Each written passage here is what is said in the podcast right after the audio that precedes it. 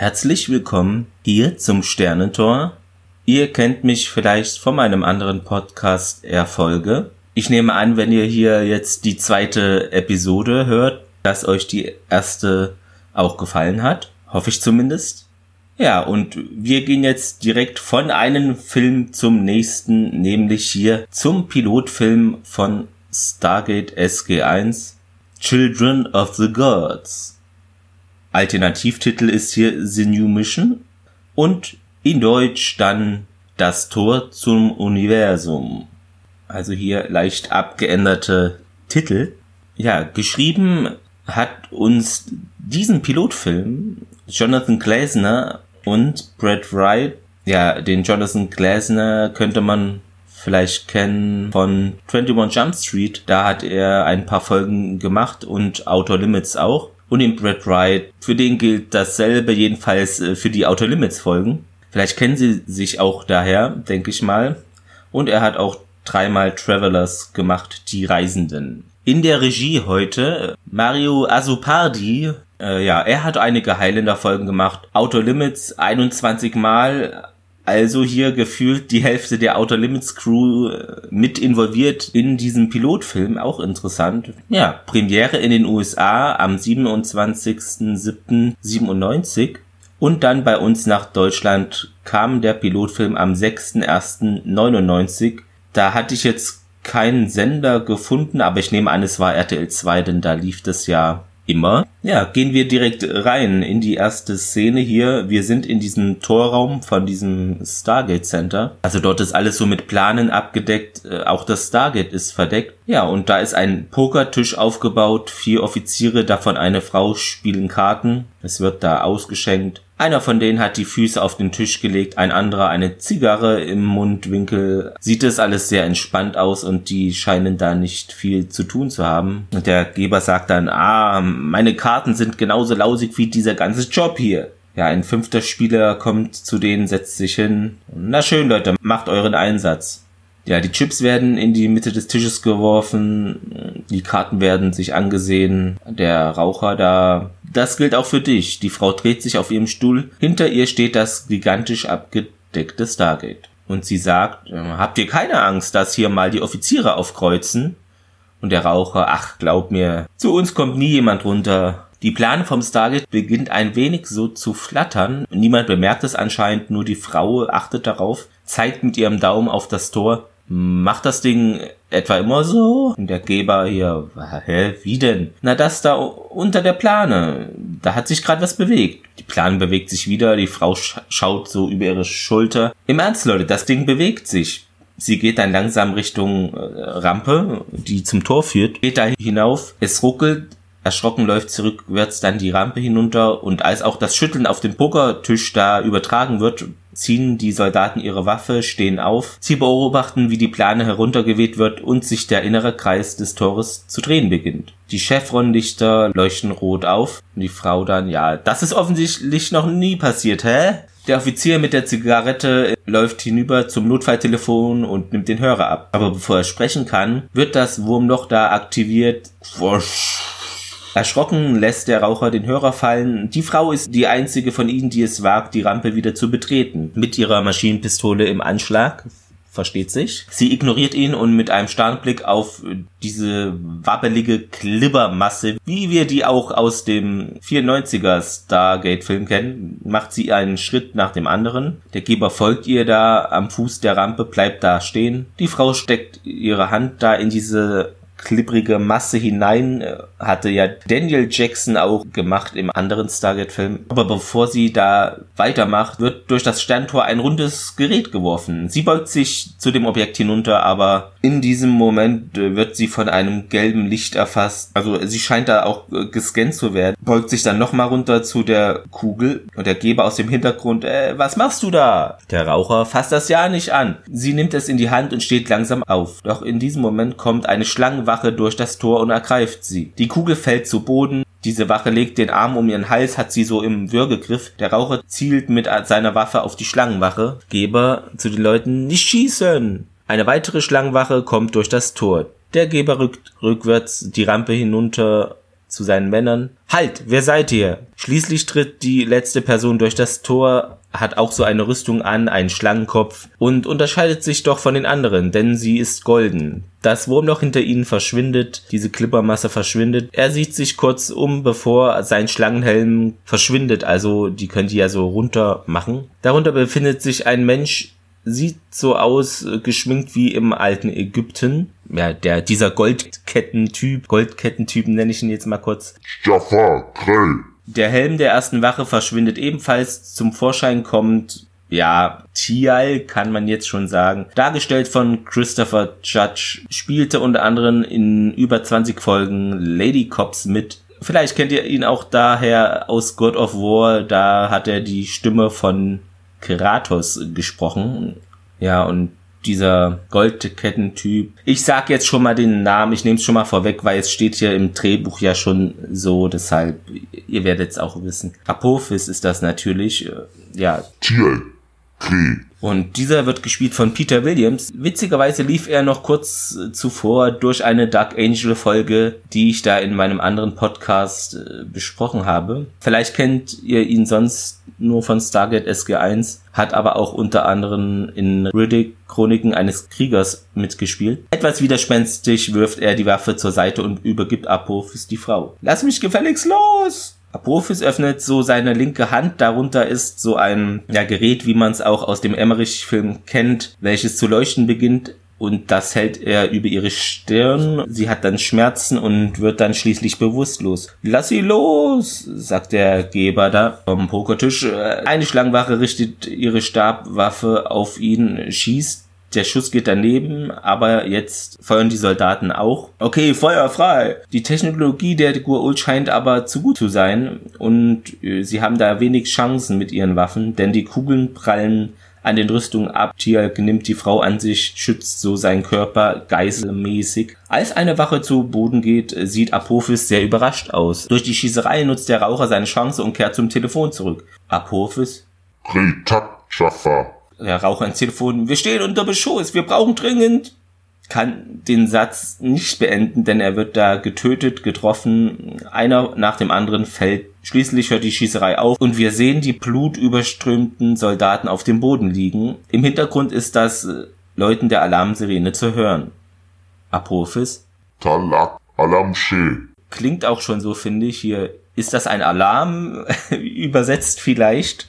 würde im Kontext hier passen. Durch die Korridore des Stargate Centers kommen weitere Soldaten, äh, Offizier hier, los, los, na los, los, bewegt euch schneller, schneller. Offizier, da unten ist irgendwas passiert. Im Torraum sehen wir, dass das Wurmloch ist aktiviert. Es sind äh, nur noch die Frau Apophis und eine Schlangenwache anwesend. Diese hebt die Kugel von der Rampe auf, während General Hammond und ein weiterer Soldat den Raum betreten. Nicht schießen, sagt er. Der General Hammond wird gespielt von Don S. Davis, auch 21 Jump Street sechsmal. Und interessanterweise war er im Original Twin Peaks, also in der Serie zu sehen, in diesem Twin Peaks Film und auch in der Twin Peaks Neuauflage. Er hat da ein Schauspielerabonnement abgeschlossen auf Twin Peaks anscheinend. In Cliffhanger spielt er auch mit dem Sylvester Stallone Action Kracher. Ja, Apophis hat seinen Helm zurückgefahren, nochmal so, dass Hammond direkt ihn ansehen kann. Plötzlich beginnen seine Augen zu glühen. Vom Apophis, nicht vom Hammond. Bevor sich der Helm wieder schließt. Und er mit dem restlichen Leuten da verschwindet. Da habe ich mich gefragt, wie sehen diese Schlangenwachen oder dieser Apophis eigentlich etwas unter ihrer Rüstung? Denn es ist so, diese roten Leuchteaugen da sind ja viel weiter oben als deren eigentliche Augenposition, Kopfposition ist. Das heißt, die gucken eigentlich nur von innen auf Metall, also müssten dauernd gegen Wände laufen oder stolpern, was auch witzig wäre, keine Frage, aber das fand ich nicht so ganz plausibel oder auch nicht erklärt. Dann äh, kommt schon unser Intro ähnlich wie im Film, nur etwas zusammengekürzt, wie es ja in Serien eher ist. Das ist dann meist nicht so lang, die Einleitung. Und Musik ist auch etwas verändert. Auch hier ein anderer Komponist am Start, aber dazu dann später mehr. Die nächste Szene. Das ist ja Jacks Haus. Colonel Jack O'Neill, auch noch bekannt aus dem 94er Film. Es ist abends und ein Wagen der Air Force hält vor seinem Haus. Major Samuels steigt aus. Reimt sich sogar. Er geht zur Vordertür, klopft da, aber keiner macht ihm auf, geht dann zur Treppe. Sie führt da auf ein kleines Plateau auf dem Dach. Dort oben findet er Colonel Jack O'Neill, wie er mit einem Teleskop in den Nachthimmel schaut. Ja, und äh, der Colonel Jack O'Neill wird hier auch von einem anderen Darsteller dargestellt, wie die meisten hier. Und zwar von keinem geringeren als Richard Dean Anderson. Die meisten werden ihn kennen äh, aus MacGyver natürlich, ist ja klar wo er sich immer hier aus irgendwelchen Dingen was zusammengebastelt hat. Hier Kugelschreibermine, ein Faden, zack, hast du eine Granate oder so. Ja, sonst hat er gemacht noch andere Serien, General Hospital zum Beispiel. Seven Bridges for Seven Brothers. Ja, und dann später natürlich hier in Stargate äh, sehr aktiv. Ja, der Sam ist dann Colonel Jack O'Neill und der antwortet Colonel AD, also nicht mehr im aktiven Dienst. Ich bin Major Samuels. Ja, der O'Neill reagiert nicht wirklich, ist relativ unhöflich, dreht sich jetzt gar nicht zu dem um. Air Force? Jawohl, Sir, ich bin persönlicher Adjutant des Generals. Und der O'Neill soll ich Ihnen einen kleinen Tipp geben, Major? Lassen Sie sich zur NASA versetzen. Da geht in die Zukunft die Action ab. Guckt dann durch sein Teleskop weiter und er sieht da einen Nebel mit Sternen. Und der Samuels, äh, ich, äh, ich habe Befehl, Sie zu General Hammond zu bringen. Wer ist denn das? Der Samuels äh, führt aus. Ja, der Nachfolger von General West, den wir ja auch schon vom Stargate-Film kennen. Es ist überaus wichtig. Es geht um Stargate. Nun dreht er sich äh, zu Samuels um. Also jetzt ist das Interesse doch da. Szene im Stargate Center. Nun am selben Abend fahren die da noch durch äh, den Komplex. In der nächsten Szene sehen wir, wie Jack mit einem weiteren Offizier in einem Fahrstuhl dann ist. Fahren runter zu Sublevel Elf Wissenschaftler und Soldaten laufen da herum. Jack geht zu einem weiteren Offizier, um sich einschreiben zu lassen. Also da musst du dich immer anmelden, ne? Kann nicht jeder da in dieser geheimen Basis rumlaufen. Äh, Offizier, ja, von hier aus müssen wir einen zweiten Lift nehmen, Sir. Es ist sehr weit unten. Ja, er zieht eine Karte aus seiner Tasche heraus und steckt sie in den Schlitz, damit der Fahrstuhl sich öffnet. Also die haben da alle für alles so Karten, hotelmäßig. O'Neill, ja, ich weiß das. Ich war schon mal hier. Und der Offizier, natürlich. Ja, die Tür schließt sich und es geht weiter nach unten. Sie werden von Major Samuels dann erwartet. Hier entlang, Sir. Nun sind wir in General Hammonds Büro. Ja, es klopft an der Tür. Der sitzt da an seinem Schreibtisch, sieht wohl ein paar Berichte durch. Herein. Samuels und Jack treten ein. Samuels. General Hammond, Colonel Jack O'Neill. O'Neill zu Samuels. Colonel AD. Also besteht darauf hier, er ist nicht mehr aktiv eigentlich. Hammond, das ist mir bekannt. Das ist auch mein letzter Einsatz. Mache mir langsam auch Gedanken, was danach kommt. Vielleicht schreibe ich ein Buch. Haben Sie mal daran gedacht, über Ihre Abenteuer in der Armee zu schreiben? O'Neill antwortet, daran gedacht habe ich schon, aber dann müsste ich dummerweise jeden erschießen, der das Buch liest. Hammond sieht ihn an und Jack schied zu Samuels, der hinter ihm steht. War nur ein Scherz.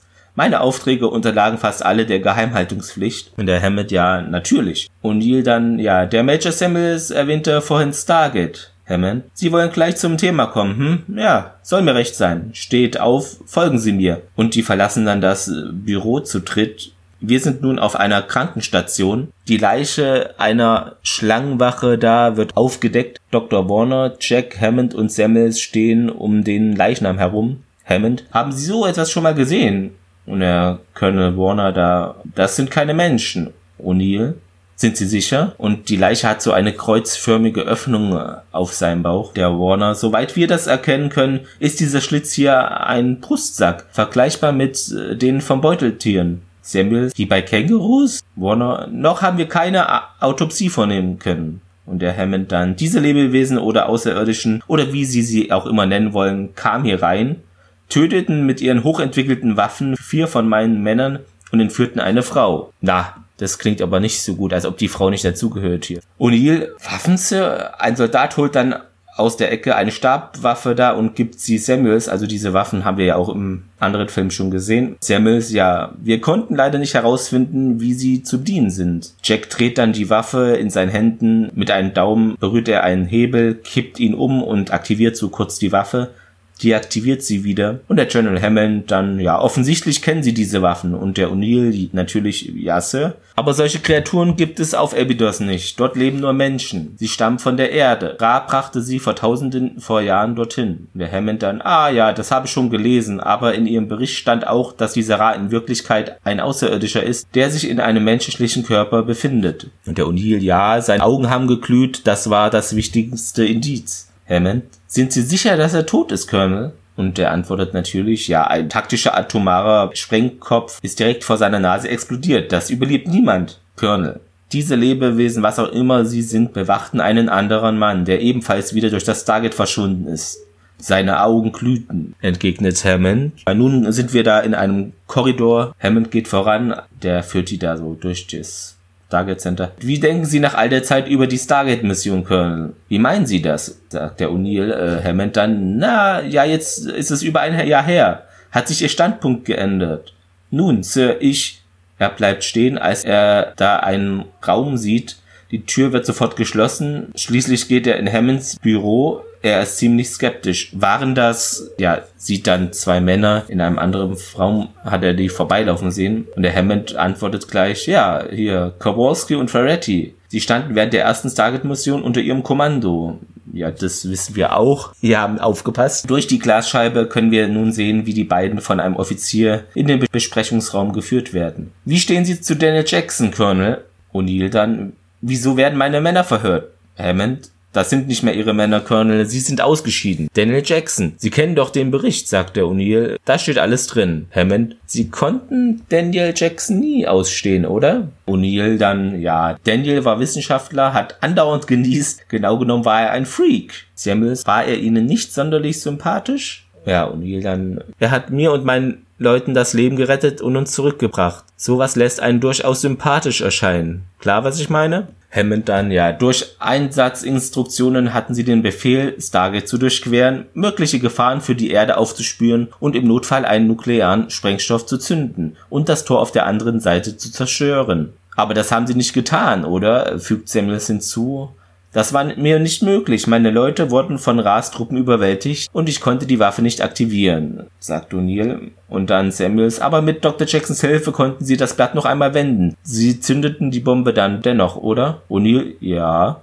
Hammond, soweit Sie wissen, sind also Daniel Jackson und alle anderen auf Abydos, die sie bekleideten, tot. Korrekt? O'Neill, das ist korrekt. Hammond steht von seinem Platz auf, geht zur Tür. Gut, dann werden Sie einverstanden sein, wenn ich jetzt das Startsignal für unseren Plan gebe. Plan gebe. Neue Szene. Korridor da zum Torraum der Hammond. Dieses Quarzmaterial aus diesen Stargates äh, muss verdammt widerstandsfähig sein, wenn es eine Mark III standhält. O'Neill. Nach unserer Rückkehr schickten wir eine Robotersonde raus, Sir. Auf der anderen Seite war alles eingeebnet. Ein Offizier öffnet mit einer Karte die große Stahltür zum Torraum. Offensichtlich war das Sterntor auf Albedos unter dem Geröll begraben. Ja, sie betreten nun alle den Torraum. Hammond. Aber irgendwie ist es wieder ausgegraben worden. Jack bleibt da stehen, als er eine Bombe auf der Rampe sieht. Oh mein Gott! Ja, der Zeitzünder wirkt aktiviert. 40 Minuten 20 Sekunden steht dort. Sie wollen sie nochmal bombardieren? Hammond, dieses Mal mit einer Mark V. Falls die Wesen das Tor auf Abydos wieder aufgemacht haben, wollen wir es für alle Zeit schließen. General, das dürfen Sie nicht tun. General Hammond, Sir, zu meinem Bedauern muss ich Sie davon unterrichten, dass mein Bericht nicht ganz korrekt war. Gibt der O'Neill jetzt zu? Hammond, zünden Sie die Bombe nicht. O'Neill, natürlich habe ich die Bombe gezündet. Sie zündeten die Bombe nicht. O'Neill, klar, ich habe die gezündet und sie befand sich an Bord von Ras Raumschiff. Er wurde vernichtet und die Gefahr für die Erde beseitigt. Samuels allerdings O'Neill. Allerdings befand sich das Schiff in der Umlaufbahn des Planeten von Abydos. Weder das Tor, sonst noch was auf dem Planeten wurden zerstört. Daniel Jackson ist nicht tot, er lebt bei den Menschen von Abydos. Hammond, Sie haben sich einem Befehl widersetzt. Wieso? Weil die Menschen auf Abydos keine Bedrohung für uns darstellten, warum sollten wir sie dann zerstören? Das haben Sie nicht zu entscheiden, fügt Hammond hinzu, und äh, O'Neill sieht das nicht so. Bei allem nötigen Respekt, Sir. Wenn ich nach meiner Rückkehr berichtet hätte, dass das Tor auf der anderen Seite noch intakt ist, hätten sie eine weitere Bombe gezündet. Es war nicht nötig, diese Menschen sterben zu lassen. Die Bedrohung durch Ra war erledigt. Samuels und die Sonne, die wir ihnen geschickt haben, sie wurde zerstört. O'Neill darauf, ja, nachdem wir glücklich gelandet waren, demontierte Daniel das Tor und machte dadurch eine Rückkehr nach Abydos für immer unmöglich. Hammond geht dann nochmal auf die Leichen ein im Lazarett und ja, wir werden die Bombe wie geplant zünden. General, das können Sie nicht tun. Ach, das kann ich nicht? O'Neill, auf diesem Planeten befinden sich unschuldige Menschen. Ja, aber der Hammond sieht es auch so, dass eben hier auch unschuldige Menschen sind. Auch ich habe meine Befehle, Colonel, und ich werde sie jetzt befolgen. Zwei Soldaten führen dann den O'Neill in eine Arrestzelle. Wir sind nun in dieser Arrestzelle Kowalski liegt da auch schon auf dem Bett und starrt nach oben an die Decke. Die Tür wird geöffnet und ein Soldat bringt Jack herein. Kowalski ist sofort auf seinem Bein und salutiert vor Jack. Colonel O'Neill, Sir, ich habe den Dienst quittiert, Kowalski. Hören Sie auf zu salutieren. Ferretti und ich haben denen nichts verraten. O'Neill dann, ja, danke dafür, ich auch nicht. Sie setzen sich an einen kleinen Tisch, wo zwei Stühle an der Wand stehen. Kowalski. Diese Kinder auf Abydos haben mir auch das Leben gerettet. Naja, ihretwegen haben wir es ja nur geheim gehalten, richtig? O'Neill pflichtet ihm bei. Einer von den Jungs hat sie vergöttert. Verrückter Name. Wie hieß der doch gleich? O'Neill ergänzt. Scara. Kowalski, äh, genau. Wissen Sie noch, wie er immer noch vor Ihnen salutiert hat? Ja, mein Sohn hat das auch immer getan. Scara hat mich an ihn erinnert. Kowalski, wir haben diese Mission durchgestanden, aber dass sie einen Sohn haben, wusste ich nicht. O'Neill traurig, ja, er ist tot, er starb kurz vor dem Abydos-Einsatz. Ja, der Hammond kommt dann da rein in die äh, Arrestzelle. Wie viele Menschen haben Sie gesagt leben auf Abydos? O'Neill, hm, kann ich nicht sagen, vielleicht 5000. Hammond scheint nachzudenken. Kowalski und Jack äh, tauschen hoffnungsvolle Blicke aus. Soll das bedeuten, sie wollen die Bombe etwa nicht zünden? General, Lassen Sie mich einen Trupp durch das Stargate führen. Dann finden wir heraus, wer diese Außerirdischen sind. Kowalski und ich waren schon einmal dort. Wir kennen uns da aus. Hammond, das denken Sie vielleicht. Jackson könnte genauso gut tot sein. Wir wissen nicht, was Sie dort erwartet. Ja, der O'Neill kennt dann eine Möglichkeit, das herauszufinden. Hammond will da eine Sonde schicken, aber das ist nicht nötig, sagt O'Neill. Brauchen wir nicht hier. Schnappt sich eine Packung Kleenex, die auf dem Tisch äh, steht und meint, nein, das reicht schon. Er geht an Hammond und Kowalski vorbei. Ja, nun im Kontrollraum. Hammond, Jack Samuels und Kowalski stehen hinten, sehen hinunter zum Stargate, während im Torraum zahlreiche Soldaten da wieder mal in Stellung gehen. Uni, Jackson leidet unter einer Allergie. Kowalski grinst schon allerdings. Ähm, er wird wissen, dass ich ihm das schicke und nicht jemand, schaut zu Hammond hinüber. Bei allem Respekt, Sir, jemand wie Sie. Ja, das Stargate wird aktiviert, äh, scheint alles hier zu laufen. Es etabliert sich da ein Wurmloch ähm, und ja, der Jack wirft dann die Klinikspackung durch das Gate. Und dann sehen wir auch diese eine Glasscheibe, wo eben die Galaxie und die Planeten abgebildet sind. Und da bewegt sich so eine Art Gradmesser auf dieser Scheibe, also auch wie im Emmerich-Film. Ja, und dann der Hammond meint, ja, und was jetzt? Ja, jetzt warten wir, sagt der O'Neill. Wenn Daniel noch da ist, weiß er, dass ich die Nachricht geschickt habe und was sie bedeutet. Samuels äh, skeptisch. Und wenn es den Außerirdischen in die Hände fällt? O'Neill darauf, ja, tja, möglicherweise putzen sie sich gerade die Nasen. Samuels meint auch, sie könnten doch hier einen Angriff planen und der O'Neill, ach, Quatsch hier, ich bin hier doch der Zyniker, alle gehen dann weg. Erneut im Besprechungsraum. Einige Offiziere sind dort, reden in kleinen Gruppen miteinander. Hammond sitzt auf äh, dem Stuhl am Kopfende. Etwas weiter entfernt hat sich da Jack auch äh, es bequem gemacht. Plötzlich äh, hören die ein Geräusch, das Stargate wird aktiviert. Alle stehen auf zu, und gehen zur Scheibe und von der kann man ja auf diesen Torraum blicken. Ja, es bildet sich ein Wurmloch Und ja, Kleenex kommt hindurch geflogen, durch das Wurmloch mit der Aufschrift Danke, schickt noch mehr. O'Neill darauf, ja, dürfte ich jetzt einen Trupp durch das Sterntor führen, Sir? Hammond, vorausgesetzt der Präsident ist einverstanden. Willkommen im aktiven Dienst, Colonel. Ja, sie verlassen dann den Raum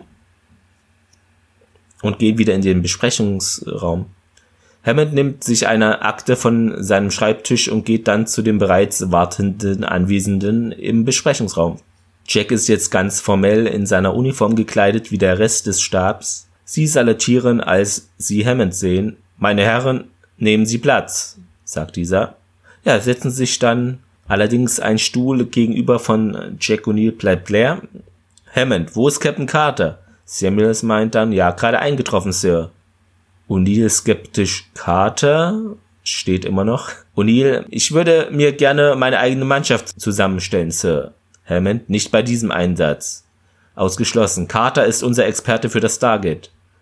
O'Neill schreibt etwas auf. Von welcher Einheit kommt er? Nun sehen wir Carter an der Türschwelle. Bisher war sie dem Pentagon unterstellt, sagt sie. Jack schaut auf und wir sehen, wie Sam ebenfalls in Uniform hereinkommt, bleibt vor ihrem Platz stehen. Wahrscheinlich sind Sie Colonel O'Neill. Sie salutiert Captain Samantha Carter zum Einsatz, Sir. Jack erwidert den Salut und diese Samantha Carter wird gespielt von Amanda Tapping. Vielleicht könnte man sie kennen, unter anderem aus Traffic, die Macht des Kartells der Miniserie oder Sanctuary, Wächter der Kreaturen, hat sie mega viele Folgen mitgespielt. Knapp 60, glaube ich. Kowalski und Ferretti grinsen, sie hatten wohl nicht erwartet, dass eine Frau dann in ihrem Team sein wird. Aber alle Welt nennt sie Sam, ergänzt Kowalski und die Kater schlagfertig nun. Nur keine Sorge, Major. Ich habe mit Puppen gespielt, als ich klein war. Ferretti beginnt zu kichern und Kowalski macht große Augen. Ken in Uniform? fragt er. Carter mit Major Matt Mason. Kowalski, oh, zu Ferretti dann so, wer? Ferretti ergänzt ja Major Matt Mason, eine Astronautenpuppe. Hatten sie die mit den genialen kleinen Flügelchen? Also hier wird es jetzt mega klaumauk und unsachlich. Hammond unterbricht das äh, natürlich, ihm wird es jetzt auch zu viel. Ich würde jetzt gern anfangen. Colonel? Danke, Sir. Sam setzt sich dann auf den Platz. Diejenigen, für die das die erste Reise durch das Tor ist, sollten darauf vorbereitet sein, was sie erwartet. Kowalski dann, ja, der Colonel wollte damit Folgendes sagen. Sind Sie schon mal während eines simulierten Bomberfluges aus einer F-16 ausgestiegen? Carter ergänzt dann, ja. Kowalski wirkt überrascht, sieht äh, zu Jack rüber. Dieser zieht äh, seine Augenbraue hoch. Das ist wesentlich schlimmer. Ferretti dann, ja, sobald sie auf der anderen Seite sind, sind sie steif gefroren, als wären sie in einem Schneesturm geraten. Und das nackt. Ja, Carter relativ gelassen. Die Ursache ist die Molekülkompression während der Millisekunden, die für diese Rekonstruktion erforderlich ist. Und O'Neill, oh mein Gott, bitte nicht. Jetzt geht das wieder los. Schon wieder ein Wissenschaftler. Mann. Er zeigt auf Sam. General, bitte. Carter dann Astrophysikerin, wenn's recht ist. O'Neill, was wollen Sie damit sagen? Hammond kriegt hier langsam auch, also ist genervt einfach, dass die ja, nur streiten. Das bedeutet, dass sie gebildeter ist als Sie, Colonel, sagt er äh, wortgewandt. Sam muss sich ein Grinsen verkneifen. Sie schaut hin und auf ihre Unterlagen, während Kowalski und Ferretti natürlich zu lachen beginnen, ist ja klar. Hammond, vor allem was Dinge betrifft, die sich auf das Sternentor beziehen. Carter, Colonel, ich hatte die Technologie des, Star des Tores bereits zwei Jahre lang studiert, bevor Daniel Jackson es öffnete und sie hindurchgingen. Ich hätte damals schon dazugehört, aber Sir, Sie und Ihre Männer, ja, schaut dann zu den beiden hinüber, sollten es akzeptieren, dass ich mitkomme. O'Neill entgegnet, ja, mit allem erforderlichen Respekt, Dr. Carter. Die unterbricht ihn. In der Army wird man mit dem militärischen Rang angesprochen, nicht mit dem akademischen Titel. Also nennen Sie mich Captain, nicht Doktor. Hammond, ja, das ist entschieden. Captain Carter kommt mit. Carter, ich bin Officer der Air Force, genau wie Sie, Colonel. Und nur weil sich meine Reproduktionsorgane innen statt außen befinden, bedeutet das nicht, dass ich nicht genauso fähig wäre wie Sie.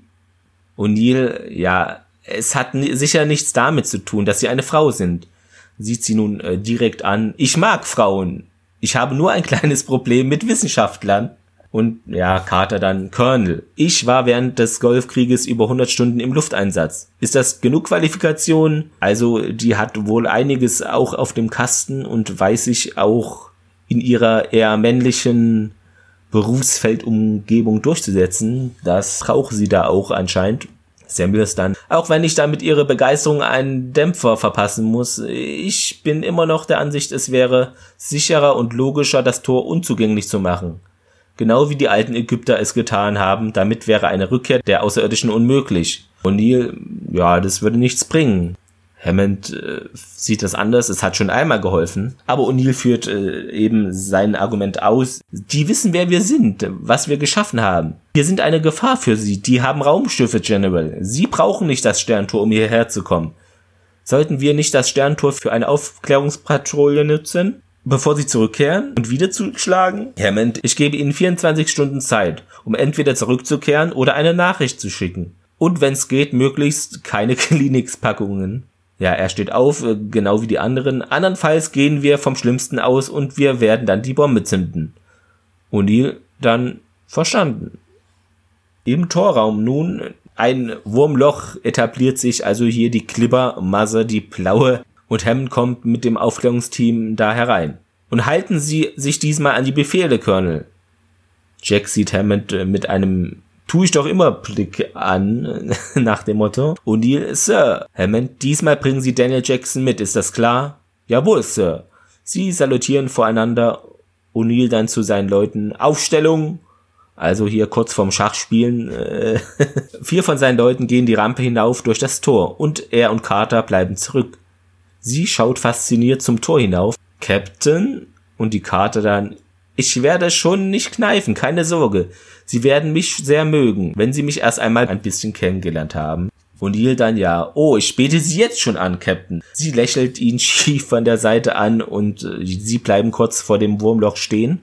Carter, mein Gott, sehen Sie sich das an. Die Energie, die das Tor freisetzen muss, um einen stabilen Durchgang zu schaffen, das ist, es ist astronomisch. Wenn ich das richtige Wort gebrauchen soll, sie berührt dann leicht diese Materie, also das machen alle, obwohl schon im 94er Film festgestellt wurde, dass das ein äh, Fehler ist und nicht geht. Ich weiß nicht, warum das hier wiederholt wird. Anscheinend hat da keiner sich ähm, näher dann mit den Fehlern beschäftigt, die Freunde des, des Films oder die Community herausgefunden haben, sondern das wird hier stur wiederholt. Naja, Vielleicht denkt man so, äh, je häufiger man einen Fehler macht, desto mehr wird er akzeptiert, dass es doch geht. Äh, kann ja sein. Jedenfalls, sie berührt da leicht diese Materie. Jack hat wirklich genug von diesem wissenschaftlichen Reden und ja, schubst sich einfach so durch. Bevor er ihr folgt, jetzt kommt der Effekt, den wir auch fast eins zu eins wie im Emmerich-Film sehen, dieses Zwosch mit diesem Blau und Weiß. Nur diesmal, äh, wenn ich richtig aufgepasst habe, ohne dieses Star Wars-artige Hyperraum-Fenster-Sprung, Sternensehende Bild, falls ihr noch wisst, was ich meine. Ja, nun sind wir auf Abydos, wie es aussieht. Jack kommt als letzter durch das Tor durch und man kann ein paar Eiskristalle auf seiner Haut sehen. Alle Männer sehen sich bereits um da, nur Sam sitzt vorübergehend gebeut auf einer Stufe. Ja, er geht zu ihr, berührt ihre Schulter und sie, oh, ich glaube, mir wird schlecht. O'Neill, vielleicht hätten sie vorher nicht so viel essen sollen. Ja, vor ihnen befindet sich eine Art Lagerstelle mit Essensresten. Plötzlich kommen aus ihren Verstecken die Anwohner von Abydos und richten ihre Waffen auf das Team. Sie sind auch ausgestattet mit Maschinenpistolen. Plötzlich kommt dann auch Daniel hervorgesprungen. Er wedelt mit seinen Händen in der Luft. Sha'ali, Sha'ali, vergesst die Waffen. Die Männer hinter den Säulen senken ihre Waffen, genau wie Jack und seine Leute. Daniel sieht die Neuankommlinge auch äh, ziemlich überrascht an. Ja, und hier äh, wird er gespielt in der Serie äh, auch von einem neuen Schauspieler, nämlich von Michael Shanks. Ja, den könntet ihr kennen unter anderem aus 24, wo er dreimal auftritt, oder aus Burn Notice war da viermal, ganze 85 Mal in Saving Hope. Genau. Daniel dann, hallo Jack, äh, freut mich sehr. Jack geht in seine Richtung und ähm, man denkt eigentlich, dass er Daniel begrüßt, aber stattdessen geht er einfach gerade weg an ihm vorbei und bleibt vor einem jüngeren Mann stehen. Dieser salutiert vor ihm und lächelt. Jack tut es ihm gleich. Es ist Scara O'Neill. Und ja, das ist hier derselbe Schauspieler wie im 94er Emmerich-Film. Vor Freude, sich wiederzusehen, fallen sie sich in die Arme, begrüßen sich. Ich habe schon gedacht, ich würde dich nie wiedersehen, sagt der Scarra. Jetzt erst richtet sich äh, Jacks Aufmerksamkeit auf Daniel. Daniel, wie geht es Ihnen? Äh, gut und Ihnen? O'Neill, viel besser, jetzt wo ich Sie sehe, dass es allen gut geht. Ferretti macht den Spock Cruise. Grüße von der Erde. Also hier hat sich in der Serie geirrt, Dr. Jackson. Daniel lächelt. Hallo Ferretti. Kowalski wirft ihm eine Packung Taschentücher zu. Ein kleines Gastgeschenk für Sie. Daniel dann, ah, Kowalski. Hinter einem Vorhang schaut schüchtern Charé vor, die jetzt auch anders heißt. Chari und jetzt Charé. Daniel sieht sie. Charé, du musst nicht schüchtern sein. Sie kommt dann langsam auf ihn zu und Daniel nimmt sie in seine Arme. Sie wird hier auch von einer anderen Schauspielerin dargestellt und zwar von Weitjahre hier schon Weitare hier schon schwierig auszusprechen für mich. Ja, sie hat eine Folge eine schrecklich nette Familie gemacht unter anderem und ja, sechsmal Pacific Blue die Strandpolizei. Noch nie von gehört. Ja, O'Neill, hi, schön, dass wir uns wiedersehen. Daniel, ja, war ja klar, es war nur eine Frage Zeit, bis sie dahinter kommen, dass wir immer noch hier sind. O'Neill dann, ja, wozu habt ihr eigentlich Wachen? Ist noch jemand hier durchgekommen? Und Daniel, nein, wir sind nur vorsichtig. Wieso? Ja, Jack will gerade antworten, aber Sam fällt ihnen ins Wort. Sie steht vor diesem einen Bedienfeld, wo man eben die Stargate-Symbole eingeben kann, was meiner Meinung nach äh, im Emmerich-Film nicht vorhanden war oder wir nicht so gesehen haben. Aber da könnt ihr mich auch gerne verbessern, falls ich jetzt hier an der Stelle Unsinn rede. Carter, ja, unglaublich. Jack und der Blick der anderen richten sich auf sie. Das ist der Stein, der bei der Ausgrabung in Gizeh gefehlt hat. Sie lacht da vor Freude. So haben sie das gesteuert. Wir haben 15 Jahre und drei Megacomputer gebraucht, um das System auf der Erde auszuklügeln. Zu diesem Zitat äh, gibt es dann noch etwas in der Trivia später, aber jetzt kommen wir erstmal hier, müssen wir erstmal hier weitermachen. O'Neill dann Captain, mit mehr Druck dann auch Captain, sieht sie verwirrt an und er deutet mit seinem Kopf an, dass sie zu ihm kommen soll. Sam geht zu ihm, fängt sich dann wieder und lächelt, als sie Daniel sieht. Ach, natürlich verzeihen Sie, gibt Daniel die Hand. Dr. Jackson nehme ich an. Ich bin Dr. Samantha Carter. Daniel wirft Jack einen weiteren fragenden Blick zu. Also er weiß nicht, wer ist das? Warum begrüßt die mich? Soll ich die jetzt kennen irgendwoher? Und Neil dann, ja, bestehen Sie nicht auf Captain? Und ja, aber die Kata hier antwortet da gar nicht drauf. Was ist hier los, Jack? Daniel nun immer skeptischer. O'Neill, sechs feindliche Wesen haben das Stargate auf der Erde durchquert. Vier Soldaten sind tot, eine Frau wird vermisst. Einer von denen hat ausgesehen wie Ra, fügt Kowalski hinzu. Daniel, äh, ja, jedenfalls kamen sie nicht von hier. Die Jungs wechseln sich mit der Bewachung ab. 36 Stunden am Tag. Wir wüssten, wenn sie durchgekommen wären.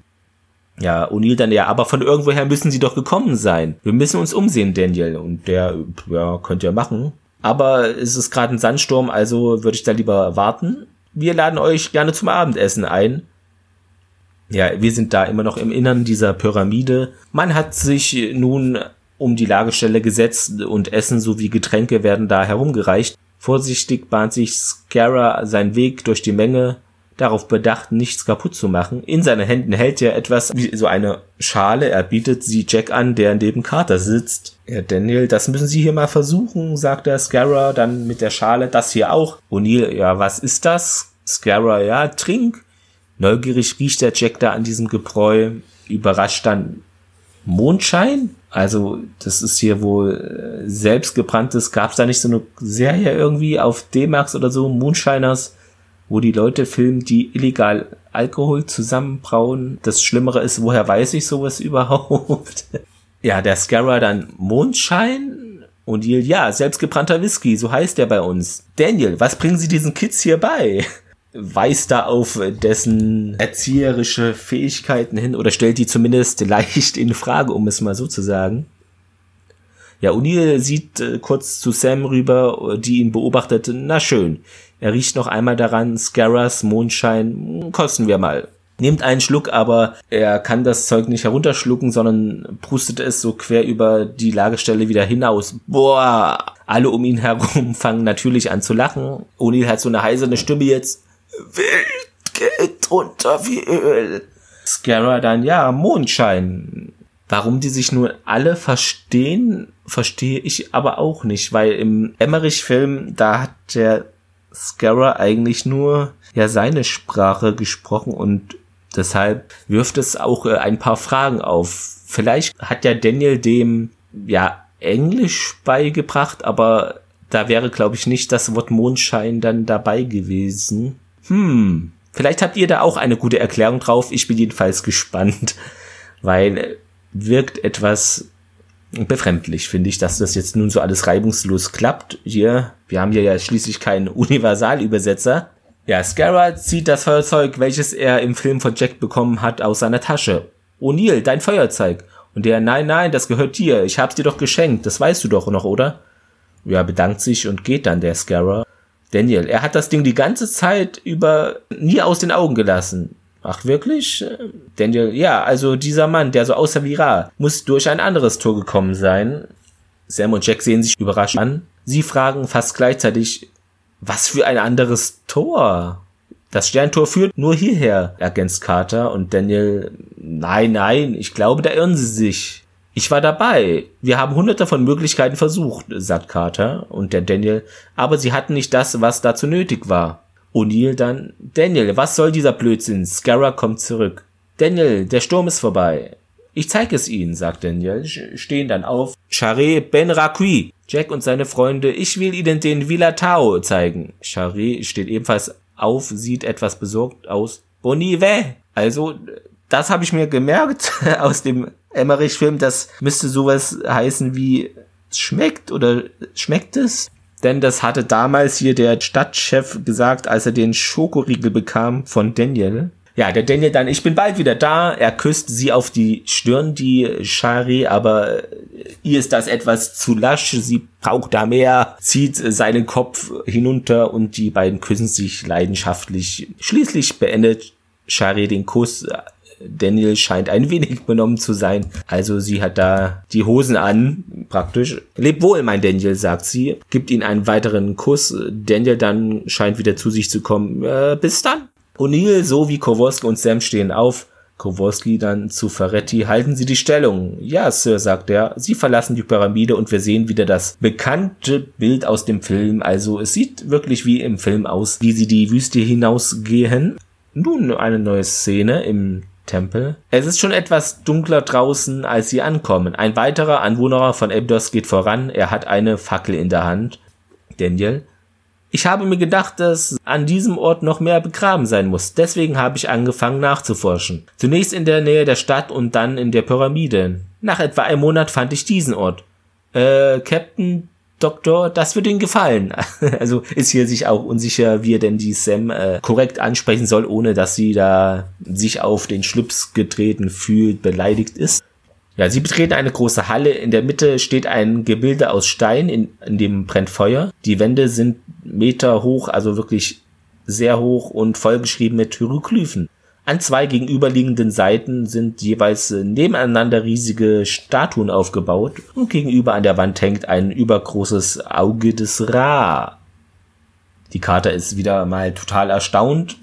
Oh mein Gott, das ist überwältigend. Das ist die archäologische Entdeckung des Jahrhunderts. Und Neil dann Daniel, ist es Ihnen schon gelungen, das zu übersetzen? Der, ich glaube schon. Und Neil, ja, was steht denn da jetzt? Hm, na, das, bedeutet nichts Besonderes. Eigentlich ist das nur ein äh, Muster, eine Landkarte möglicherweise. Wovon? fragt O'Neill. Ja, und der Daniel weiter. Es ist mir noch nicht gelungen, alles zu analysieren. Ich meine, äh, ja, ich meine, sehen Sie sich das an. Es ist dau es, ist, es dauert ein Leben lang. O'Neill, tja, Daniel, so viel Zeit haben wir leider nicht. Und der führt weiter aus, die Kartuschen scheinen in Kartuschen zusammengefasst worden zu sein. Jede Gruppe ist durch Linien mit den anderen vernetzt. Jede Hieroglyphengruppe enthält sieben Symbole, offensichtlich worauf es hinausläuft. Für O'Neill scheint es jetzt nicht ganz so offensichtlich zu sein, denn er sagt dann zu dem Daniel, ja, sagen Sie es uns trotzdem.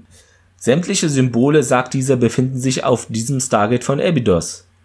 Es ist mir gelungen, einige im Nachthimmel von Abydos zu erkennen. Ich denke, dies ist eine Karte von einem riesigen Netz von Sternentoren verteilt in der Galaxie. Karte. Nach der Rückkehr von Colonel O'Neill habe ich mit meinem Team hunderte von Symbolkonstellationen ausprobiert mit der Erde als Ausgangspunkt. Hat aber nie geklappt. Daniel meint dann, ich habe dasselbe versucht und es hat nicht funktioniert. Aber ich nehme an, meine Ziele waren entweder zerstört oder verschüttet. Aber äh, ich meine, ein paar davon muss es immer noch irgendwo geben. Carter ist eher skeptisch, also schüttelt leicht den Kopf. Hm, kann ich mir nicht vorstellen. Und Daniel aber mit einem guten Argument, wie ich finde, ja, wo soll denn dann Ras Nachfolger hergekommen sein? Der muss ja irgendwo hergekommen sein, ist ja klar. Jack hat während der Diskussion da Aufmerksamkeit, die zwischen den beiden hin und her geschaut. Jetzt sieht er Sam mit einem fragenden Blick an. Sie weiß darauf äh, auch keine Antwort. Daniel, könnten sich Planeten nicht ändern? Ich meine, irgendwie auseinanderdriften oder sowas in der Art. Das bewirkt, dass die Karte nicht mehr stimmt. Carter lächelte ihn an. Ich wusste, sie würden mir gefallen. Das Modell des expandierenden Universums zufolge driftet alle Materie ständig auseinander, sagt Carter. Und Daniel geht darauf ein, dass seit Jahrtausenden von Jahren, seit der Erbauung des Sternentores. Ja, alles würde sich da an Koordinaten ändern, äh, sagt Carter und der Daniel dann, aber wieso funktioniert es immer noch zwischen Abydos und der Erde? Und die Carter dann, ja, wahrscheinlich ist Abydos innerhalb des Netzes der Erde am nächsten. Je näher sie beieinander sind, desto geringer ist die Differenz ihrer Position aufgrund der Expansion. Noch ein paar tausend Jahre und es wird mit Abydos auch nicht mehr funktionieren. Und der Daniel dann, ja, es sei denn, man passt diese Verschiebung äh, sich da irgendwie an. Und Carter dann, ja genau, und mit Hilfe dieser Karten dürfte das einfach sein. Man müsste sie nur nach der Doppler-Verschiebung korrigieren. Während dieses ganzen wissenschaftlichen Gespräches äh, werfen sich Kowalski und Jack fragende Blicke zu. Also ist wirklich sehr offensichtlich, sie verstehen da wirklich null, was die da bereden. Damit könnte ich ein Computerprogramm entwickeln, sagt Carter, das die nötigen Änderungen angibt und das Tor funktionstüchtig hält. Kowalski, na schön, äh, was haben wir gerade herausgefunden? Carter, ja, jede Zivilisation, die fortschrittlich genug wäre, so ein Netzwerk von Toren zu erbauen, müsste auf 50.000 stellare Veränderungen errechnen können. O'Neill dann, dann könnte das Sterntor auch zu anderen Orten führen. Carter, ja, die Außerirdischen könnten von überall her eindringen das sind doch mal tolle Aussichten, sage ich mal. Hier es besteht Gefahr, ja und woher? Ja, könnte von überall herkommen. Das hört man doch sehr gerne als hier können O'Neill. Wir schwenken mal wieder zum Pyramideninneren. Scarra und noch ein anderer Junge ziehen da Shari wegen des Kusses mit Daniel noch etwas auf, sie schubsen sie spielerisch äh, weg. Ferretti und ein weiterer Soldat schauen ihr fasziniert hinterher, als sie verschwindet. Ferretti merkt an, also das muss man Daniel lassen, das ist wirklich eine schöne Frau. Der Soldat nickt zustimmend, in diesem Moment jedoch wird das Stargate von außen aktiviert. Ferretti und der Soldaten springen auf. Wir kriegen Besuch, Leute. Ferretti, los, los, geht alle in Deckung. Die Menschenmenge, also löst sich auf. Sie versuchen sich da hinter Säulen zu verstecken. Ferretti, na, macht schon.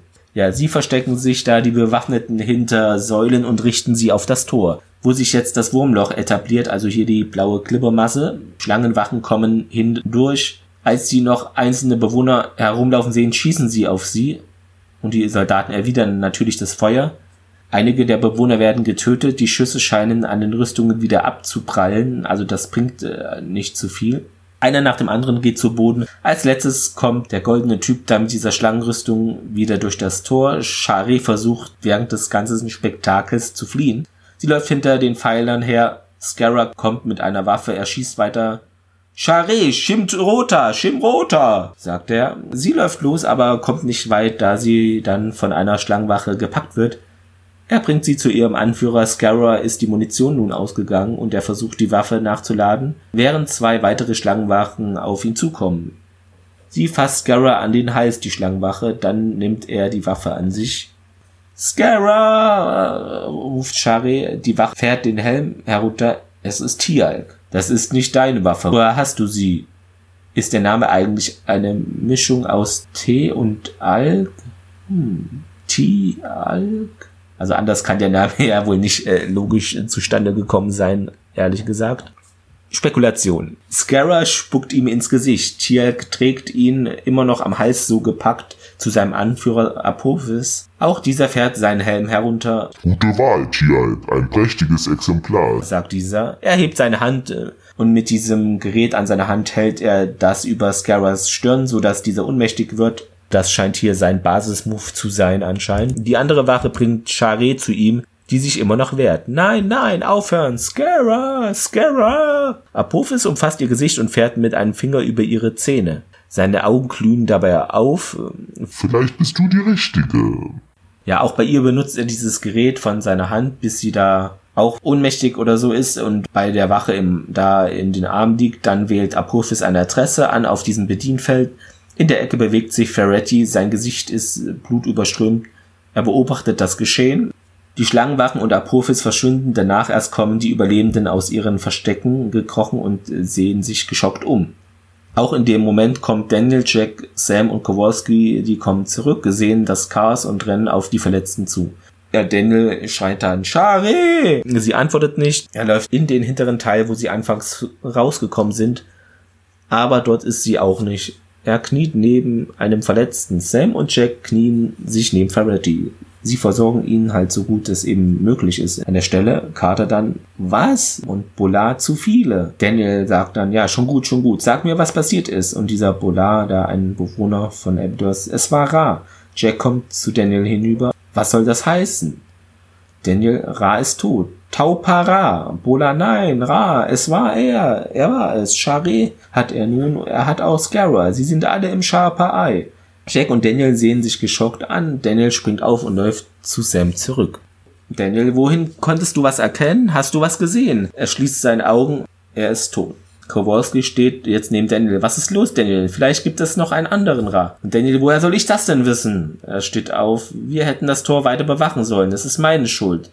Carter, die da noch bei Ferretti ist. Colonel, Ferretti muss sofort äh, medizinisch versorgt werden.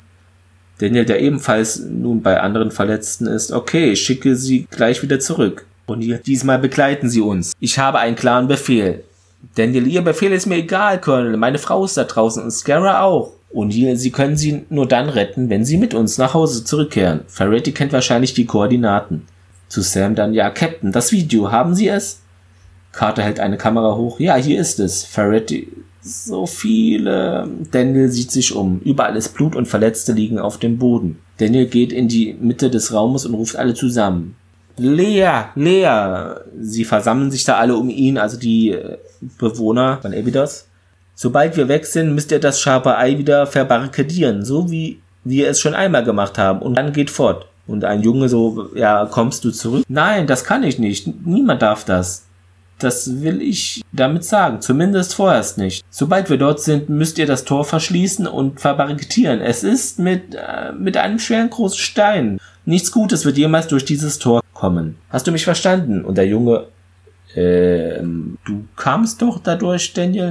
Ja, Daniel sieht ihn dann weiter an. Denkt dran, wie sich die alten Ägypter auf der Erde von Ra trennen mussten. Und genau das müsst ihr nun auch tun. Dann in einem Jahr von heute an entfernt ihr die steinerne Verschlussplatte und ich werde versuchen, Shari mitzubringen. Aber wenn ich es nicht schaffe, zurückzukehren, weint fast, ähm, wenn ich nicht zurückkehre, dann müsst ihr das Tor für immer verschließen. Der junge Nick Daniel laufen jetzt die Tränen äh, die Wange hinunter. Sagt Charis Vater in einem Jahr. Der umarmt ihn und auch die anderen berühren ihn, um sich von ihm zu verabschieden. Nach einem Augenblick löst sich Daniel von ihnen und geht traurig dann zu diesem Bedienfeld, um die Adresse da der Erde anzuwählen. Nun sind wir zurück im Stargate Center im Torraum. Da beginnt sich das Stargate zu drehen. Da. Jack, Kowalski, Sam, Daniel kommen hindurch. Ferretti tragen sie. Sie legen ihn da auf der Rampe ab. In diesem Moment kommt Samuels mit einem Funkgerät in den Torraum gelaufen. Kowalski, wir brauchen einen Sanitäter. Samuels ins Funkgerät. Iris schließen. Ja, das ist so eine mentalähnliche Iris. Da fährt über das Wurmloch. Es ist wie ein großes Auge, welches sich spiralförmig so schließt. Jack und Co. drehen sich überrascht um. Durchgang geschlossen, sagt eine Stimme. Als sich Jack wieder umdreht, ist da der General Hammond. Was zum Teufel soll das, Sir? Und der antwortet dann unsere Versicherung gegen weitere Überraschungen. Das ist reines Titan und hoffentlich undurchdringlich. Ferretti wird auf die Trage gelegt, Hammond sieht zu ihm, Kowalski dann Druckverband anlegen. Was ist passiert, Colonel? fragt Hammond. Und Neil dann, ja, die Basis wurde angegriffen, während wir auf Erkundungstour waren, Sir.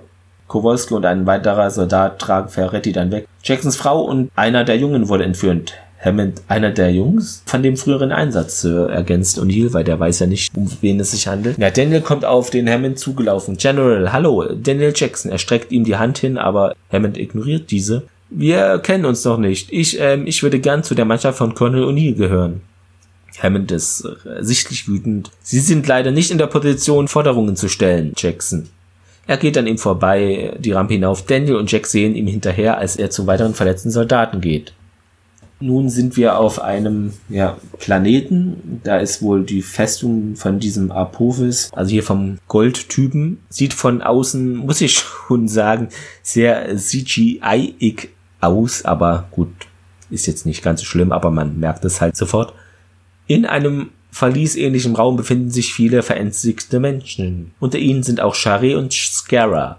Die zwei großen, schweren Zellentüren öffnen sich. Ein paar Schlangenwachen mit zwei Männern da, die einen Turban aufhaben, auf dem Kopf kommen herein. Die Menschen gehen dann ängstlich so in die Ecke, also weichen zurück. Ja, unter anderem ist da auch Tiag jetzt Shellnock. Sie, er zeigt dann auf Shari. Skara versucht sie zu beschützen, während die Männer mit dem Turban auf sie zugehen, aber Skara wird von den Wachen überwältigt. Mehrere Stabwaffen sind auf ihn gerichtet. Charé, nicht Scara, Scara. Scara wird auf den Boden geschmissen. Tier fährt da seinen Helm hinunter.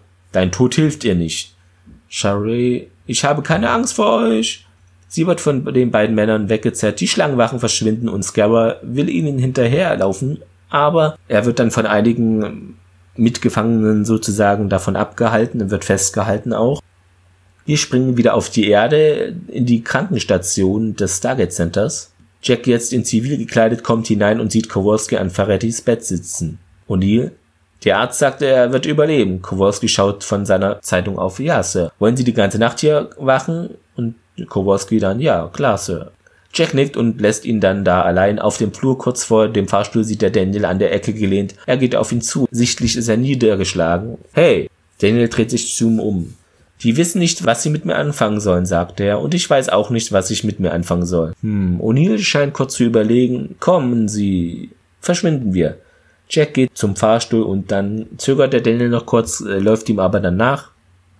Und wir sind in Jacks Haus, also diesmal nicht hier auf dem Dach, um Sterne anzuschauen, sondern wirklich in dem Haus. Äh, der holt da aus dem Kühlschrank zwei Bier hinaus und geht zurück in sein Wohnzimmer, wo Daniel am Kamin auf ihn wartet. Dort sind auch unter anderem Jacks Auszeichnungen aufgehängt. Daniel beginnt zu niesen. Gesundheit. Daniel nun mit seinem Taschentuch vor der Nase. Danke, tut mir leid. Interplanare Reisen sind Gift für mich. Er putzt sich seine Nase und Jack ähm, steht da mit dem Bier vor ihm. Verzeihung, er nimmt es an sich. Also, was wollten Sie sagen? Daniel dann, naja, jedenfalls, Jack lässt sich so auf die Couch fallen. Schon bald wurde ihnen klar, dass sie frei waren. Die Welt von Abydos gehörte ihnen. Sie mussten sie sich nur nehmen. Und Neil dann, das habt ihr mordsmäßig gefeiert, hm? Und Daniel, ja klar, es gab eine super Party, sie haben mich als ihren Retter betrachtet und es war, äh, ja, peinlich. Und Neil dann, dafür sind sie erstaunlich normal geblieben. Er verstummt und es breitet sich ein Moment des Schweigens zwischen ihnen aus. Daniel setzt sich nun auch in einen Sessel. Sie war vollkommen anders als die anderen. Jedes Mal hat sie sich vor Lachen auf den Boden gewälzt, wenn ich irgendwas versuchte zu tun, was für sie alltäglich war, etwa Giaffetta-Mehl zu malen. Haben Sie schon mal versucht, normales Mehl zu malen? Ja, O'Neill in seiner witzigen Art, also ab und an kennen wir ja jetzt schon etwas entgegnet, ja, das mit dem Mehl versuche ich mir gerade abzugewöhnen. Daniel lacht und nimmt einen Schluck von seinem Bier das hier haut mich ganz schön um. Oh, wie spät ist es eigentlich? Und der O'Neill dann, Daniel, also wirklich, Sie haben gerade mal ein Bier getrunken. Sie kann man ja billiger betrunken machen als meine Frau. Und der Daniel, ja genau, äh, wann lerne ich denn mal Ihre Frau kennen? Ja, O'Neill schaut auf sein Bier. Äh, wahrscheinlich niemals. Als ich nach der ersten Mission von Abydos zurückkam, war sie schon weg. Das tut mir leid, äh, fügt Daniel an und der O'Neill, ja, mir auch. Ich denke, in ihrem Herzen hat sie mir verziehen, was unserem Sohn passiert ist. Sie konnte es nur nicht vergessen. Und Daniel, ja, was ist mit Ihnen? Genau umgekehrt. Ich werde es mir nie verzeihen können, aber manchmal kann ich es vergessen. Nimmt dann einen weiteren Schluck aus seinem Bier. Ja, nun sind wir wieder in Apophis Festung. Wir wissen noch nicht, wo das ist. Es ist ein neuer Planet. In einem ja, harem-ähnlichen Raum sitzen verschiedene Frauen, alle in feinen Zwirn gekleidet, schöne Gewänder und haben da alle auch Komfort. Shari, genau wie die Frau, die aus dem Stargate Center entführt wurde, sind unter ihnen. Tier kommt mit den Männern mit diesen Turbanen herein und die Frauen hören ängstlich auf zu reden. Er zeigt schließlich auf die Soldatin, die an der Wand gepresst sitzt, also die im Stargate-Raum entführt wurde, zu Filmbeginn. Du. Die Männer gehen zu ihr und zerren sie auf die Beine. Sie versucht sich zu wehren und fragt dann, wo bringt ihr mich hin? Ich bin Sergeant der US Air Force. Ich will wissen, wo ihr mich hinbringt. Lasst mich los. Tirk sieht kurz zu ihr, bevor sie weggeschleppt wird und auch er verschwindet dann. Nun sind wir anscheinend in Apophis Gemach. Die Frau wird äh, in äh, sein Gemach geführt. Überall an den Wänden hängen schön gewellte Vorhänge, die den Raum eine wärmere Atmosphäre geben. Die Frau versucht sich immer noch zu wehren. Lass mich los, was soll denn das? Sie wird vor eine weitere Tür gebracht, die sich öffnet und Apophis kommt hinaus. Er trägt jetzt seine Rüstung nicht mehr, sondern ist da dezenter gekleidet. Über seiner nackten Brust hängt ein Umhang auf seinen Schultern und er trägt ein Gewand um seine Hüften. Wie es eben da im alten Ägypten anscheinend äh, typisch war. Alles natürlich in Gold, versteht sich. Er ist ja hier der Goldkettentyp von nebenan. Komm, die beiden Männer führen sie um einen Tisch herum, sodass sie direkt vor Apophis steht.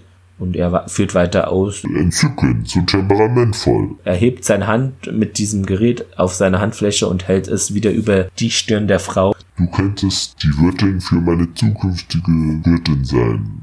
Sie steht wie in Trance vor ihm, während die beiden Männer ihr, ihr Gewand vom Leib reißen und jetzt steht sie da nackt vor Apophis der also blickt auf sie herab.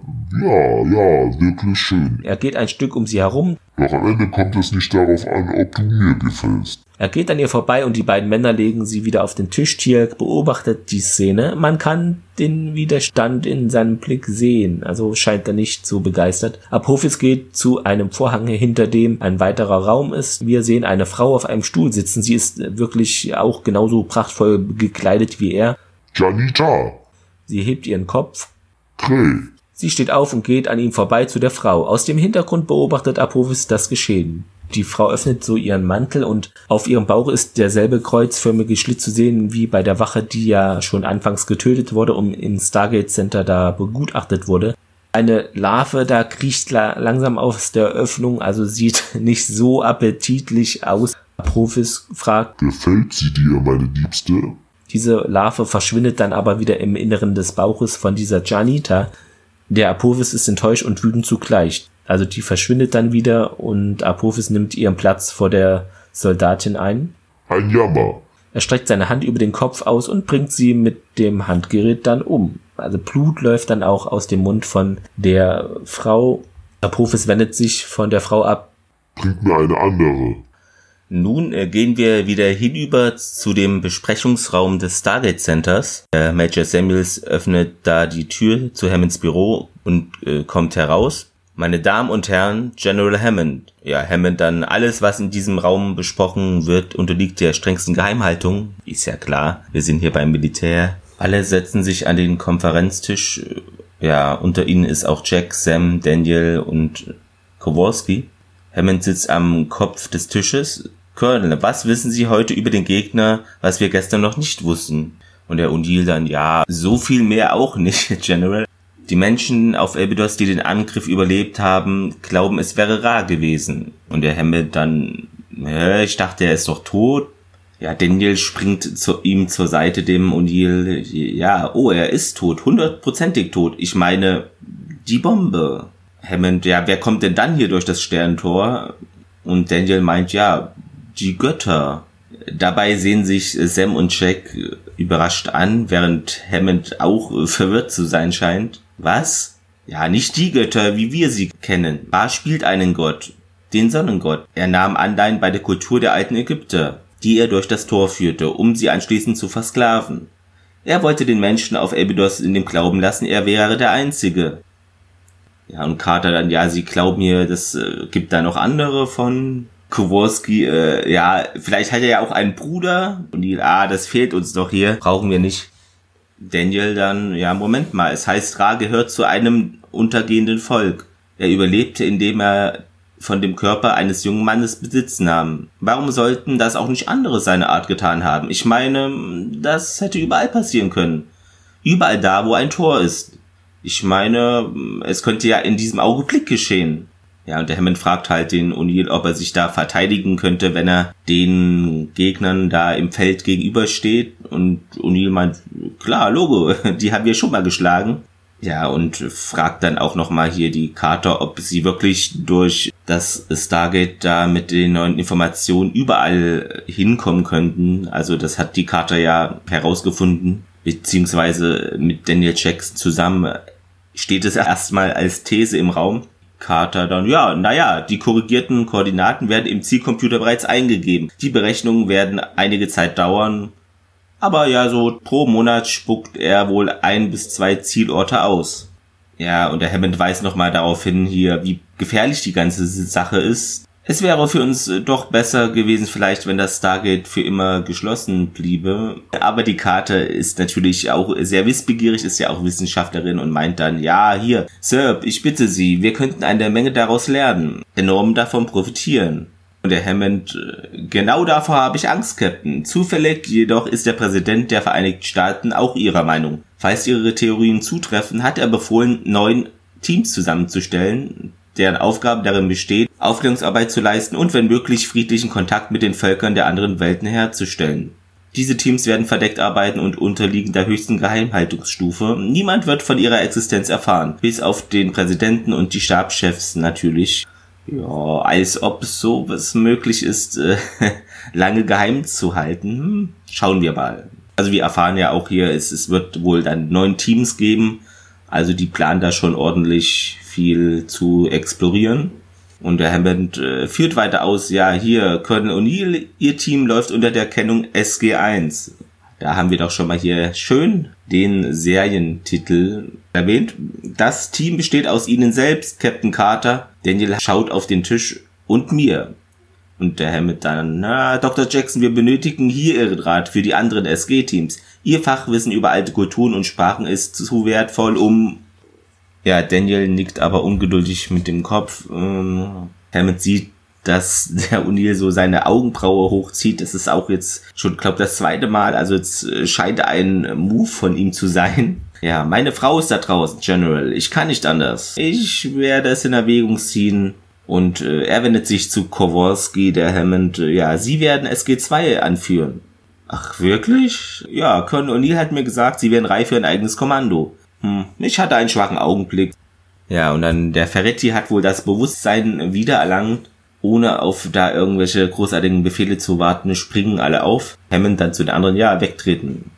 In der Krankenstation, O'Neill, gefolgt von Carter, Daniel und dem Kowalski, gehen zu dem Ferretti. Vor ihm auf einem Tisch steht da ein Laptop und auch ein Techniker ist da.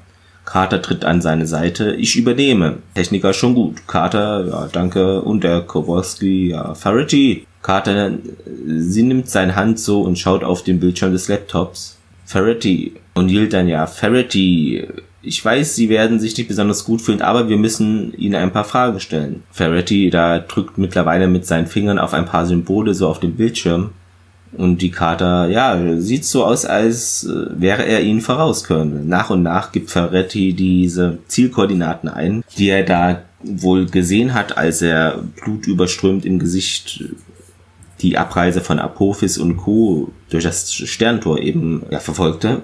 Jack geht zu Sam. O'Neill fragend, alle sieben Symbole waren zu erkennen? Sind sie dahin gegangen? Ganz sicher? Ferretti gibt so ein Geräusch der Zustimmung von sich. Daniel sieht ihn mit entschlossenem Blick an. Nun im Korridor zum Torraum. SG1 und 2 machen sich auf den Weg, während sie von Samuels begleitet werden. Colonel, sagt dieser, ich muss Sie daran erinnern, dass Ihre Aufgabe nicht vorrangig darin besteht, hier Jacksons Frau zurückzubringen, und ja, falls Sie äh, nicht innerhalb der nächsten 24 Stunden uns benachrichtigen, wird SG2 den Einsatz abbrechen und dann ohne Sie eben zurückkehren. Und O'Neill, ja, verstanden. Kowalski, so, ja, dazu wird es nicht kommen können. SG2 wird nicht ohne Sie gehen. Jack grinst zufrieden, misstrauisch beobachtet die Singles. Hat irgendwie sowas Militärpolizeimäßiges, oder? Der scheint da alles so zu überwachen, aber so richtig viel selbst was können, weiß ich nicht. also es ist so ein, so ein, ja, Inspektor, finde ich. Ja, er hält in der Hand einen Transmitter dieser Samples. Na schön, Transmittercodes hier, immer dran denken, nur der richtige Code öffnet die Iris und ohne Transmitter können sie eben nicht mehr nach Hause kommen bekräftigt es nochmal die SG1 und 2. Wenn sie nicht innerhalb von 24 Stunden zurückkehren, dann werde ich ihre Transmitter kurz sperren und Iris dann für immer schließen. Von da an wird eine Rückkehr nicht möglich sein. Haben Sie das verstanden? Jawohl, Sir. Und der Samuels, äh, ja, ich wünsche, ich könnte mitkommen. Kowalski dann zu dem, äh, ja, ich bin ganz froh, dass Sie hier bleiben. Also scheint da auch nicht so die Lust auf den zu haben. Ja, geht die Rampe dann hinauf zu seinen Leuten. Jack ist der Letzte, der da noch ist, wirft Samus einen Blick zu. Samus dreht sich zu Jack um, der dann ebenfalls die Rampe hinaufgeht und durch das Tor verschwindet. Ein kleiner Wagen mit dieser Ausrüstung da fährt auch durch das Tor zuletzt. Und nun sind wir wieder auf diesem Planeten. Jack kommt mit einem Salto aus dem Tor geflogen, ist äh, wieder so zugefroren wie bei der letzten Reise. Die anderen sind auch heile angekommen. Jack bleibt neben Daniel und diesem Bedienfeld äh, stehen. Weitere Soldaten kommen die Stufen heruntergekullert. Äh, der Kowalski dann, verdammt ist das kalt. Ja, Daniel nimmt seine vereiste Brille noch ab und der Undil, ja, okay, packt eure Sachen, los geht's. Und äh, der Daniel hat wohl wieder seine Allergie tritt zutage. Also hier hat jemand von euch Kleenex dabei. Ja, die nehmen dann eine Aufstellung da. Vor dem Stargate sind so spiralförmige Steine aufgestellt. Zu einem großen Kreis werden die und die führen um das Stargate herum. Ja, nun wieder in dieser Apophis-Festung da bei dem Harem. Tielk tritt da erneut herein und sieht sich um. Charé sitzt da mit dem Rücken zu ihm gewandt. Also Sie will da gar nicht äh, auffallen. Ja, und er zeigt auf sie. Du. Shari scheint zu wissen, dass sie gemeint ist, denn augenblicklich versteift sich ihr Körper und diese beiden Turbanmänner gehen zu ihr und ja, ziehen sie da auf die Beine. Sie wehrt sich dann noch mit aller Kraft. Nein, nein! Nun am Stargate. Daniel steht vor dem Eingabefeld da, als Jack zu ihm kommt.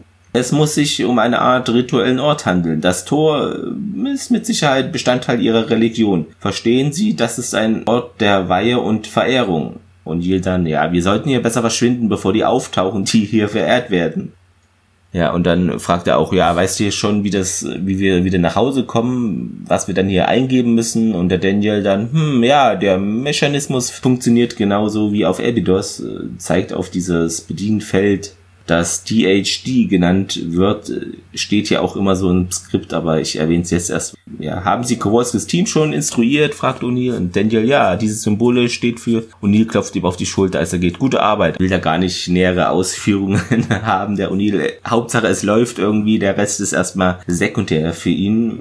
Ja, und der Kowalski, ja, wir suchen hier einen Platz für Deckung und ich habe einen Hang entdeckt, sowas wie ein Pfad, da sagt Warren noch ein Soldat und die dann, ja, danke Sergeant. Warren verschwindet, in dem Moment kommt Sam auf sie zu, Carter, sie dann, ja, ich habe um die, den Hügel in Intervallen von 10 Metern Minen ausgelegt.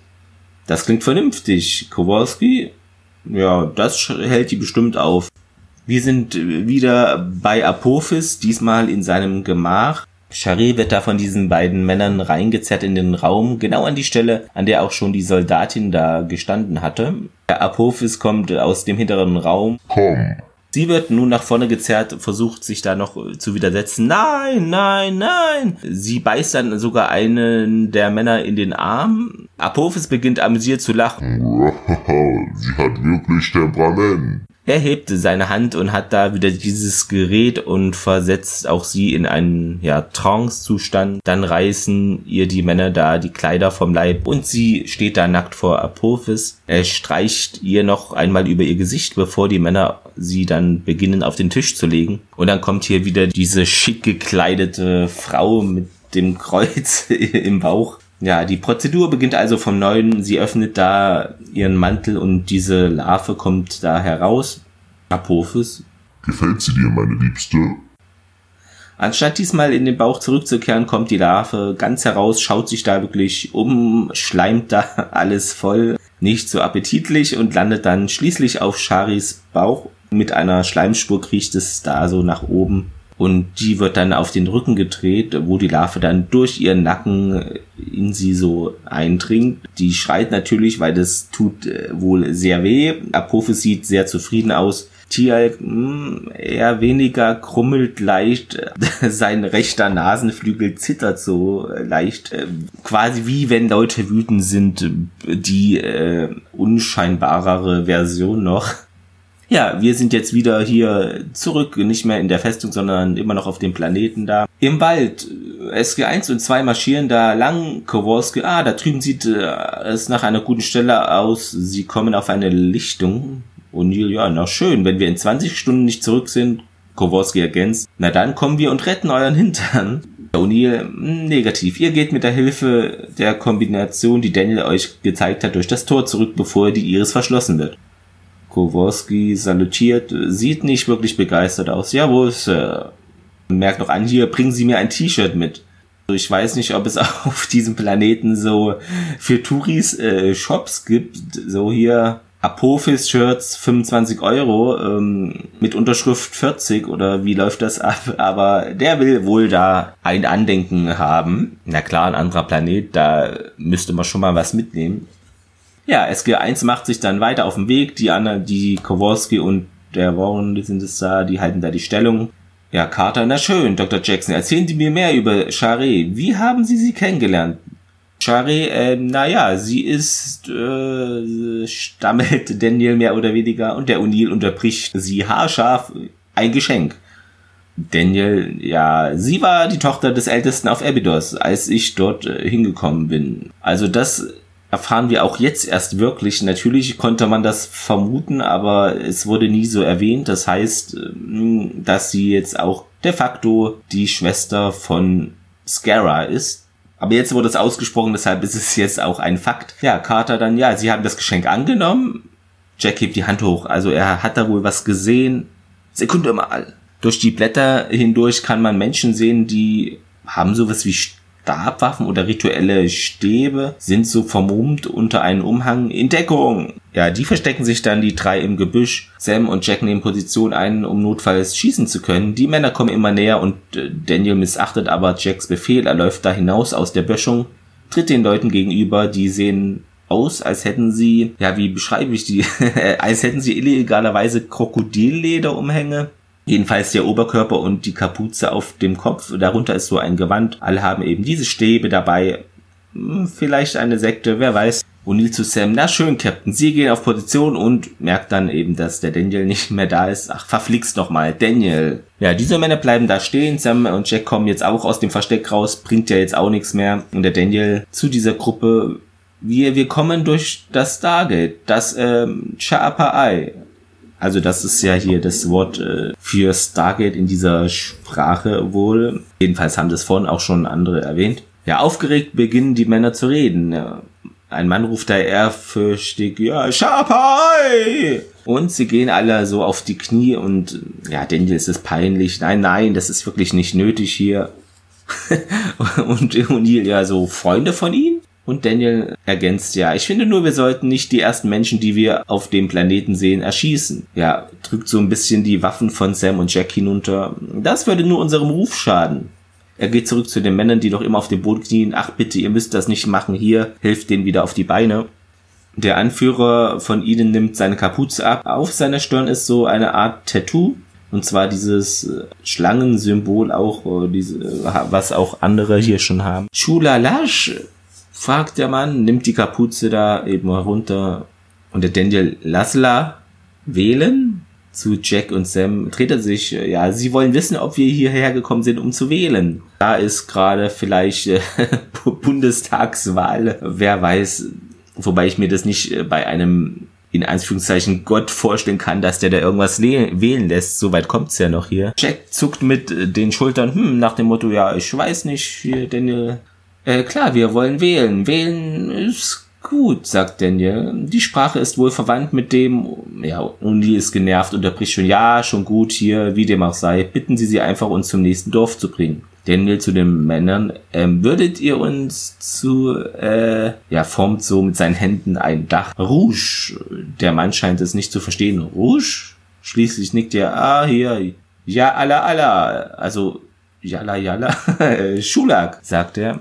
Da heißt wohl was Schulak, ein Dorf, ein, was weiß, ja, weiß man noch nicht genau. Die Männer machen ihnen den Weg frei und die drei zögern erst etwas, aber Jack geht voran, die folgen ihm dann. Ah, Schulak, na klar, sagt er. Ja, nun sehen wir da in der Ferne eben diesen Ort, Schulak. Das ist wohl eine ältere Stadt. Die Häuser scheinen da auch aus altem Stein gebaut zu sein. Er erinnert von der Bauweise vielleicht etwas an das alte Griechenland. Daniel, ah, Schulak, ja, das klingt gut.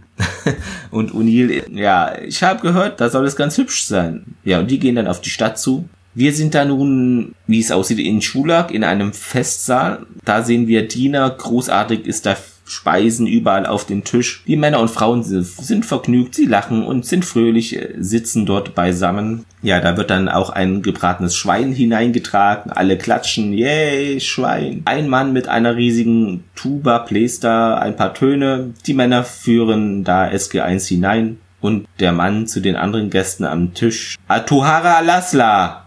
Ja, SG1 wird von einer etwas älteren Frau zum Kopfende des Tisches hingeführt. Etwas unsicher sehen sich die drei um, während sie von den Gästen erwartungsvoll angesehen werden.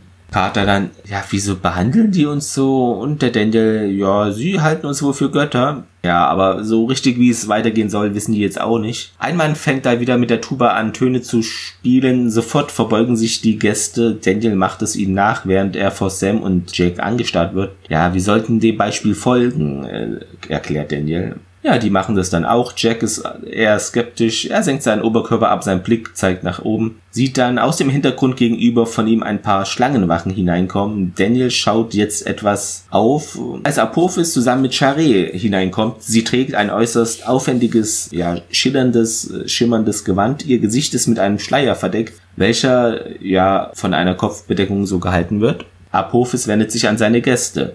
Sehet, hebt so den Schleier von Charé hoch und jetzt erkennt Daniel sie genau, schaut sie schockiert an.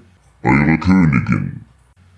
Charé, ja, Daniel, und plötzlich springt er auf, der Daniel will sie wohl retten. Auf die Knie vor eurer Königin. Ja, Daniel stoppt seine Bewegung. Charé, ich bin's. Ihre Augen beginnen zu leuchten, sie erkennt ihn nicht. Apophis steckt verärgert seine Hand aus und schleudert Daniel dann, der hatte dieses Gerät da an der Hand, da durch die, also nicht durch, an die nächste Wand. Ja, und äh, Jack und Sam ziehen plötzlich ihre Waffen auf Apophis, aber Charé stellt sich so schützend vor ihn. Hier Stockholm-Syndrom quasi, ich schütze den Entführer nach dem Motto. Jack kann das nicht glauben, aber bevor er es überhaupt verarbeiten kann, wird er dann auch schon von einer Schlangenwache niedergeschlagen. Also geht alles dann recht fix. Und wir springen wieder zurück auf die Erde, in den Besprechungsraum des Stargate Centers.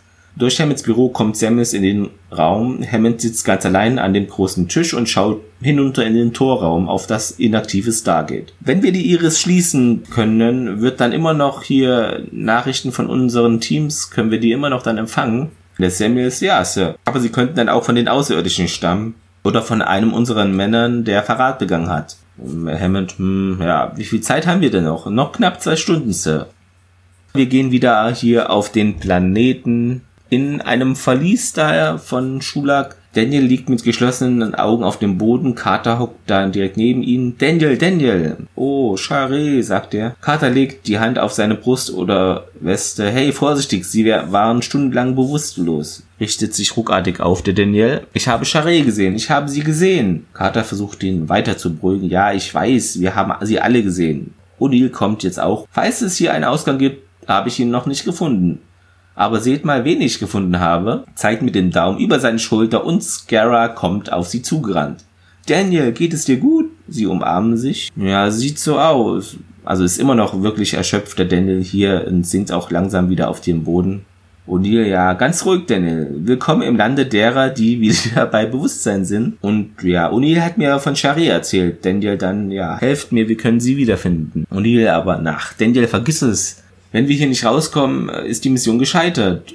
Ja, Jack will gerade aufstehen und wird dann aber von einer Schlangenwache am Arm gepackt. Es ist dieser Tieralk. Er schaut skeptisch auf Jacks Uhr. Was ist das? O'Neill, ja, eine Uhr. Der Helm fährt zurück und nun sehen wir Tieralks leicht skeptischen Blick. Das ist nicht die Technik der Gua'uld. Woher seid ihr? Von der Erde aus New York, wenn du es genau wissen willst, äh, ergänzt O'Neill. Tielk, deine Worte bedeuten nichts. Woher kommt ihr? Ja, Daniel lenkt dann die Aufmerksamkeit eher auf sich, sitzt da immer noch auf dem Boden. Ähm, Verzeihung. Und der Tielk schaut zu dem runter und äh, malt das Zeichen der Erde in den Sand. Äh, der Daniel, es ist eine Pyramide mit einem Kreis äh, über der Spitze. Von dort kommen wir. Ohne ein weiteres Wort zu sagen, wischt Tielk die Zeichnung mit seiner Stabwaffe weg und ja, fährt da seinen Helm wieder hoch. Er dreht sich um und verschwindet.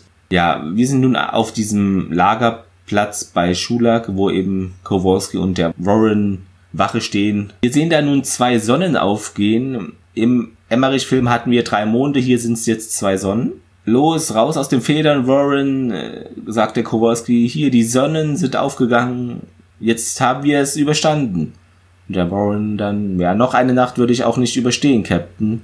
Kowalski reibt sich die Hände. Boah, ganz schön kühl auf diesem Planeten. Was? Wieso hat uns unser Colonel noch keine Nachricht geschickt? Warren dann weiter. Ja, wann müssen sie sich entscheiden, ob wir zum Stargate zurückkehren oder nicht? Kowalski, etwa dann, wenn es in der Hölle anfängt zu gefrieren. Warren dann darauf, ja, damit haben sie unsere Situation ganz gut beschrieben. Kowalski, ja, weiter. Wir gehen hier nicht ohne Colonel O'Neill weg. Ist das klar?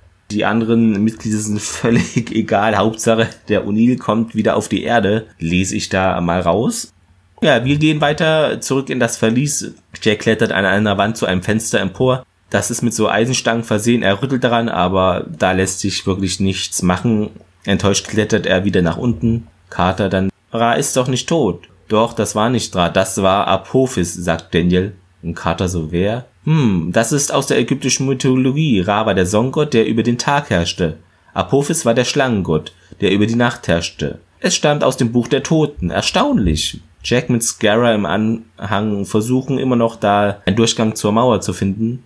Scarra, werden wir Shari retten? Und O'Neill überprüft die Wand. Im Augenblick kann ich dir nichts versprechen. Aber du bist ein großer Krieger und so weiter. Und der O'Neill, ja, ich weiß, aber hier, schau dich doch mal um. Du siehst doch, womit wir es hier zu tun haben. Ja, die äh, Tore da von dem Verlies öffnen sich, Schlangenwachen kommen hinein und hinter ihnen kommt Tialk auch und er bleibt auf der obersten Stufe stehen und sagt Shakaha, Kreholmel, Uault. O'Neill zu Scarrow dann, was hat er gesagt? Und der übersetzt, ja, sie werden wählen. Und die Kater, was wählen? Scarrow, wer zu den Kindern der Götter gehören wird. Also das wird anscheinend hier ausgewählt. Hinter Tierk wird eine große Bahre reingetragen, die von Vorhängen zugezogen ist. Und man sieht da nichts, wer da drin ist.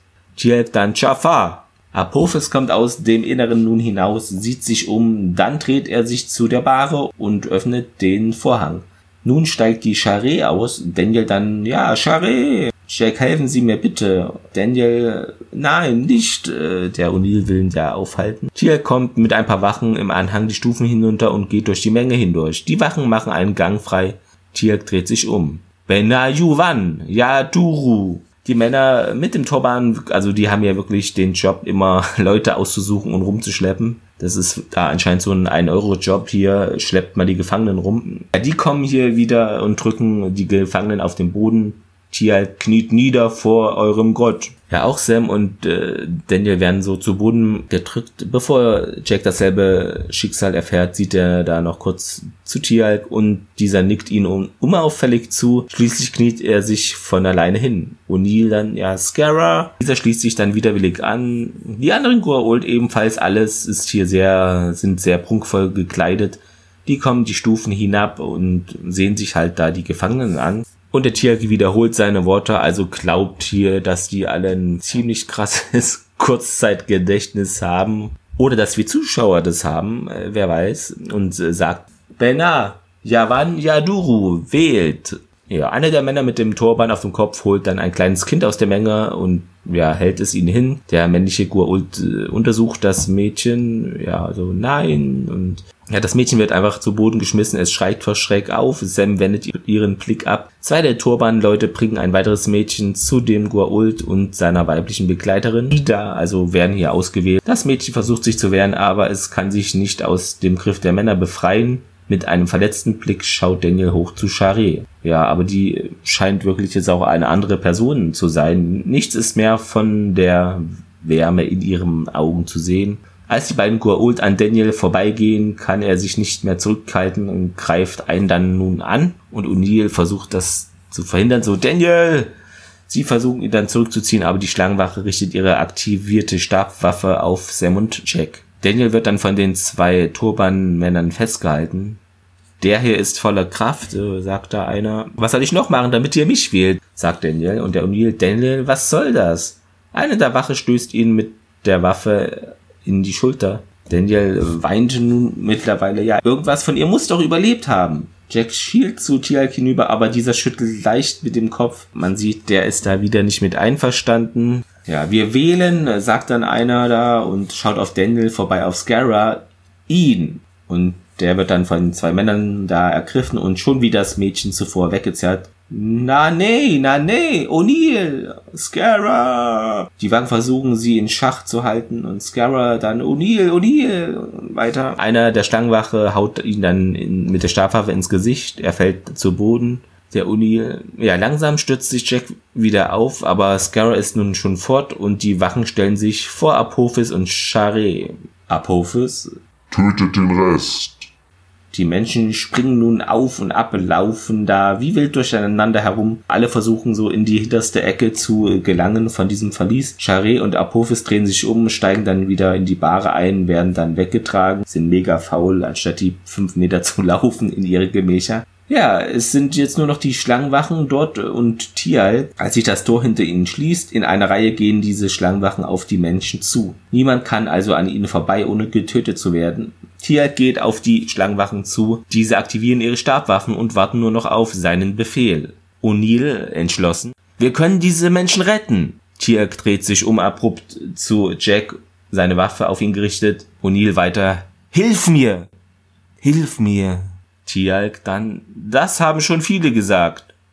Ohne jegliche Vorwarnung wirbelt er so zurück zu den Wachen und schießt auf eine, die natürlich zu Boden geht. Tialk wirft Jack seine Stabwaffe zu, und führt weiter aus, aber du bist der Erste, dem ich es zutraue. Dann ein Feuergefecht beginnt, eine Wache schießt da auf die Menge, aber Jack kann ihn mit einem Schuss ausschalten. Tier schnappt sich eine Stabwaffe von einem Gefallenen und beginnt ebenfalls mit Jack auf seine früheren Verbündeten zu schießen, seine frühere Einheit quasi. Nach und nach schaffen sie es auch, die Wachen alle auszuschalten. Eine der Gefangenen wird aber dennoch von der Druckwelle der Schüsse zu Boden gerissen.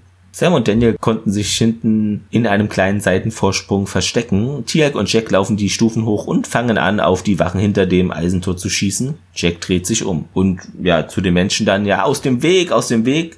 Die räumen da eine Stelle an der Wand, während Jack beim Laufen mehrmals auf die Wand schießt, bis sie schließlich da zusammenbröselt und sich ein Durchgang bildet. Aber ist schon ziemlich riskante Nummer, denn die laufen da alle noch kreuz und quer und der feuert da einfach schon in die Richtung. Es hätte da ein bisschen Nachsicht äh, gut getan, aber der will da keine Zeit verlieren, denkt sich, ach komm, vertraut da auf seine Aiming Skills ja, nun ist halt dieser du kleine Durchgang in der Wand. Zusammen mit Sam läuft er zum Loch und schaut hinaus, ob die Luft rein ist. Komm schon, hier entlang. Los, los, wir müssen uns beeilen. Tierk läuft langsam da die Stufen hinunter, er legt einen Teil seiner Rüstung ab, sieht sich ja eher hilflos um, starrt auf die Leichen, die am Boden liegen. Bei einer Schlangenwache sehen wir noch so das äh, rote Augenleuchten des Helmes, wie es erlischt als der letzte Gefangene durch die Wand geflohen ist, also die gehen da alle mit denen, sind nur noch Daniel und Jack übrig. Und Neil zu Daniel, alles in Ordnung? Und er antwortet äh, nicht, sondern schlüpft durch das Loch hindurch und gerade auch als Jack fliehen will, dreht er sich nochmal zum Tieralk um. Hey, komm schon. Er winkt ihm, also er soll ihm folgen, der Tieralk. Ich habe nichts, wohin ich gehen könnte, sagt dieser. Und der O'Neill, ja, das macht nichts. Du kannst bei mir wohnen, gehen wir. So gut, dann können die dann zusammen schön, weiß ich nicht, was guckt der O'Neill bestimmt äh, Baseball, weil sein Sohn das gespielt hat. Oder er guckt es gerade nicht, weil es ihn zu sehr an seinen Sohn erinnert. Aber jedenfalls können die dann bei ihm schön Bier trinken Vielleicht läuft das so. Noch wissen wir da nichts Näheres. Ja, Teal'c sieht sich zögernd um, ja, aber geht dann halt auch mit. Und O'Neill fragt, wie ist dein Name? Und er antwortet, ja, Tial. Tialk. Wohin bringen Sie Scara? Den Jungen. Zum Stargate führt Tialk aus. Nachdem sie die Wörter für ihre Kinder ausgesucht haben, kehren sie nach Hause zurück ja, wir springen wieder zurück auf den blauen Planeten, also die Erde, im Besprechungsraum des Stargate Centers. Also man kann sehen da, dass sich im Torraum einige Soldaten nun aufhalten. Hammond steht oben am Fenster und wartet darauf, dass da nun endlich etwas passiert. Samuels kommt hinzu. Sir, bis zur Deadline ist es nur noch eine Stunde. Wir hätten inzwischen etwas von Ihnen hören müssen. In einer Stunde kann eine Menge passieren, Major, sagt Hammond. Ja, wir sind wieder hier bei dem großen Flüchtlingstrack von Schulak, nenne ich es jetzt mal. SG1 und Tielk führen die Menschen zum Stargate. Und O'Neill weist auch nochmal auf den Zeitdruck hin. Hier noch eine Stunde haben wir die Karte. Einige von ihnen haben es nicht durch den Wald geschafft. Man wird sie aufspüren und töten, sagt Tielk. Jeder, der nicht bereit ist, den Göttern zu dienen, ist ihr Feind. Und damit wärst du, fragend O'Neill.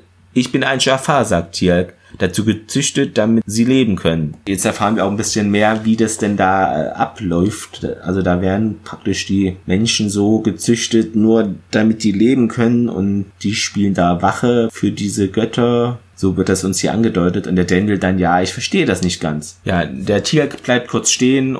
Also wir haben ja noch ganz viel Zeit, stellen wir fest. Und äh, ja, in seiner Rüstung befindet sich so ein Loch. Er öffnet die Rüstung da und hinaus kommt diese Gua'uld-Larve. Sam drängt sofort die Menschen von ihm weg. Und die angeekelt, boah, was ist das denn? Ja, und der Tier, ja, das ist ein Gua'uld-Kind. Die Larvenform der Götter. Seit meiner Kindheit bin ich gezwungen, eines zu tragen wie alle Jaffa. Der Gurult hat sich wieder in T-Rex Bauch zurückgezogen und sie setzen ihren Weg fort. Schafft ihr das Ding vom Hals? O'Neill sagt das. T-Rex dann ja dafür, dass er ein Gua'ul-Kind bis zur Reife in sich trägt, erhält ein Schafar völlige Gesundheit und ein langes Leben.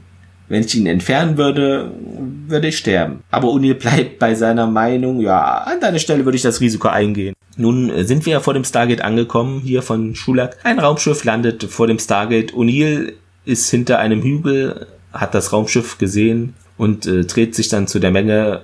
Na schön, Leute, kommt schon, bewegt euch. Die Leute fangen an, den Hügel hochzulaufen. Tia Jack auf. Der Junge, den du suchst, ist nicht mehr der, der er einmal war. Das will ich nicht hören. Also O'Neill hat da jetzt keine Lust darauf. Ja, am Stargate öffnet sich dann dieses Raumschiff und dann sehen wir wieder diese uns bekannten Transportringe. Und durch diese Transportringe werden einige Diener von Apophis sowie Scara auf die Erde da gebeamt also nicht auf die Erde, aber auf diesen Planeten. Scarrow sieht ernst und kalt aus, genau wie Charé. Sie machen ein paar Schritte zur Seite, bevor erneut die Transportringe erscheinen. Diesmal sind es Charé und Apophis, umgeben von Schlangenwachen als Schutzschild. Das Schiff schließt sich und fliegt dann wieder davon. Unser SG1-Team, Tieralk und Tier, die Menschenmenge, laufen jetzt den Pfad hinunter entlang zum Stargate. Über ihnen taucht plötzlich ein, wieder so ein kleines Raumschiff auf, wo wir auch noch nicht eigentlich wissen, wie die heißen, obwohl es hier im Skript schon steht, aber naja, haben wir auch gesehen im Emmerich-Film, ne? Da waren ja diese zwei kleinen Raumschiffe, die da aus der Pyramide immer rausflogen und da Erkundungen machten.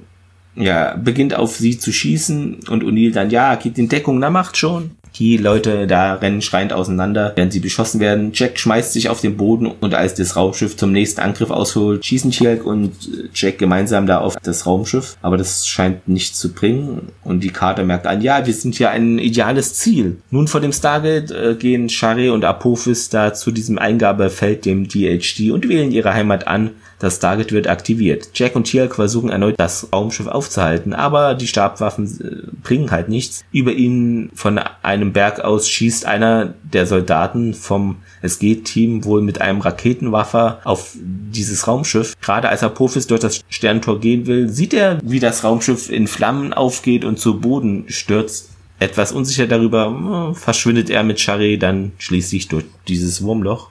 Die Menschenmenge jubelt, Jack sieht leicht verwirrt aus, also weil von ihm konnte der Schuss nicht sein, vom Tier ja auch nicht, die Stabwaffen haben da jetzt nicht so viel gebracht. Er und Sam drehen sich dann nun um und sehen Kowalski mit seinen Leuten da auf einem Hügel stehen. Ja, und die Karte nochmal hier, beeilt euch und der O'Neill hier entlang, wir müssen darauf. Sam und Jack laufen voran den Berg hinauf, während Kowalski ein paar Schritte auf sie zukommt. Zieht Jack an der Hand hoch. Hervorragender Treffer. Wie viele sind es? fragt O'Neill und Kowalski. Ja, ein Dutzend, vielleicht auch mehr. Sie sind auf dem Weg zum Tor. O'Neill dann, ja, was ist mit Scara? Kowalski, ja, er ist auch bei ihnen. Das reicht ihm schon als Info. Wie vom Blitz getroffen rennt er hier los vom Hügel weiter hinauf. Kowalski, dann Colonel, wir haben nicht mehr viel Zeit, bevor wir ausgesperrt werden. Sie laufen weiter hoch. Kowalski ist vorne zu seinen Männern. Warren Casey geht in Deckung. Ja, die beiden legen sich nun schießbereit auf dem Boden. Als Jack da oben ankommt, sind die meisten von Apophis Leuten schon durch das Tor gegangen. Scarra ist einer der letzten. Nein! Kowalski bleibt neben ihm stehen. O'Neill, nein! Rennt den Berg hinunter und der Kowalski, Colonel, Sir! Aber der O'Neill ist im Tunnel, ignoriert er die Rufe Scara. Er kann nicht zulassen, dass sie da auch Scara mitnehmen, also ist hier, will ihn retten. Dieser bleibt stehen, der Scara, dreht sich zu Jack und geht auf ihn zu. Jack bleibt stehen, aber anstatt dass Scara sich freut den O'Neill zu sehen, sieht er ihn so höhnisch grinsend an und der O'Neill dann ja Scarra, dessen Augen beginnen zu leuchten und er hebt seine Hand. Und wie auch schon Apophis hat auch er einer dieser Geräte an der Hand. Von der Druckwelle dann wird Jack einige Meter hin nach hinten geschleudert. Scarra dreht sich nun um und verschwindet mit dem Rest durch das Sternentor. Den konnte der Jack jetzt nicht überzeugen, mit ihm zu kommen. Hilflos und niedergeschlagen starrt er auf das Tor und ja, währenddessen von hinten Daniel Kowalski, Carter und Tierk kommen dann auf ihn zugelaufen. Die Menge folgt ihnen. Daniel, haben Sie die Symbole erkannt? fragt er. Und der Jack schüttelt aber nur den Kopf. War hier wirklich nicht auf irgendwelche Symbole konzentriert. Jetzt nochmal kurz in den Besprechungsraum. Hammond steht noch immer da am Fenster, während Samuels zu ihm kommt. Also schaut da zum Stargate. Sir, die 24 Stunden sind vorüber. Stargate steht zum Verschluss bereit. Sir, Hammond antwortet dem jetzt nicht. Wir warten auf Ihren Befehl, Sir. Und der Hammond dann, ja, in einer Minute. Major, mach dich mal locker hier. Ja, wir sind wieder auf äh, Schulak da.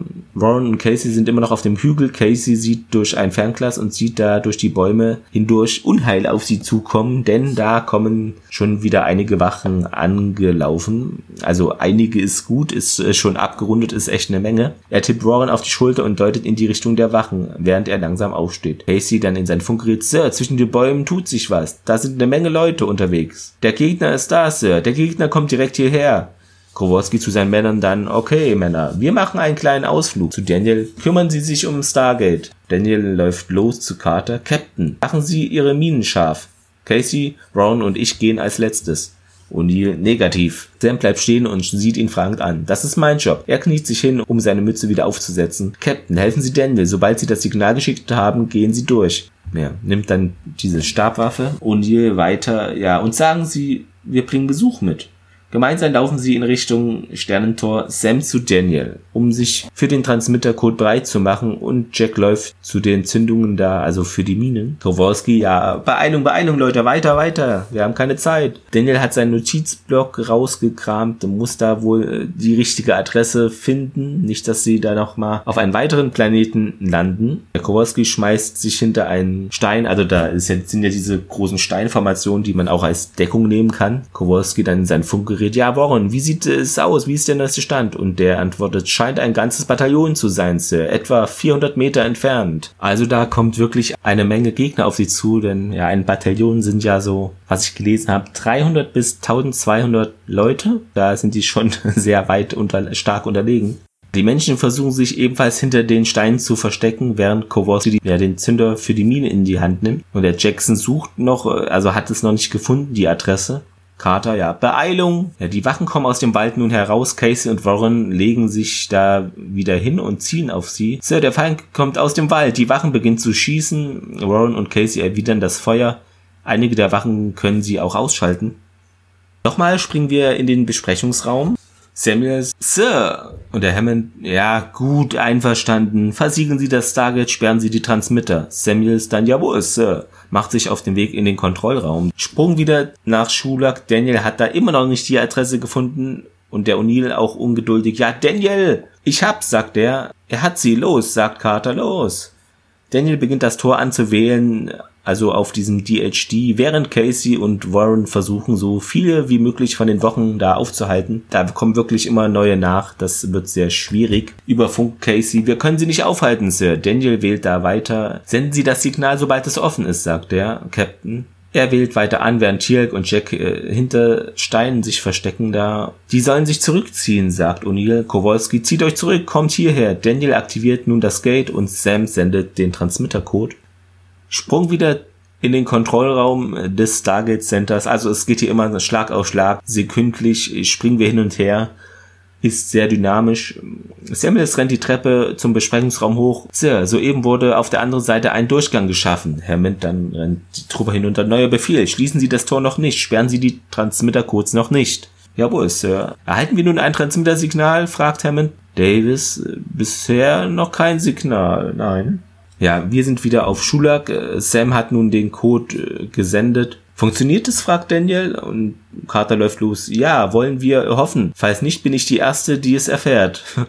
Und wieder im Stargate Center Kontrollraum Davis. Ah, da ist es ja. Auf dem Monitor erscheint dann Alert Incoming Traveler ja, ein Techniker dann automatische Schaltungen sind in Betrieb, Zusatzaggregate eingeschaltet, die Iris öffnet sich. Also es klingt, als ob jetzt hier gleich ein Raumschiff startet, was der Techniker sagt. Ja, wieder auf Schulak, da Casey und Warren kommen den Hügel hin hinuntergelaufen. Sie verstecken sich hinter den ersten Felsen, als die ganze Wachen da Gruppe oben am Abhang erscheint.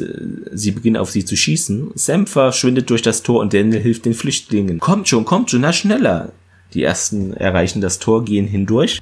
Ja, im Torraum Soldaten stehen vor dem Tor, um gegebenenfalls äh, eben zu schießen als Sicherheitsvariante. Sam kommt hindurch geflogen, sie rollt da die Rampe hinunter, also das gibt einige blaue Flecke. Steht schnell wieder auf, Carter zu den Soldaten, als die ersten Flüchtlinge durchs Tor gehen. Nicht schießen, das sind Flüchtlinge. Ja, der Hammond dann über Lautsprecher. Ja, ich hoffe nur, dass sie wissen, was sie tun, Captain. Sam hilft denen auf und wir springen wieder ganz schnell zurück nach Schulak.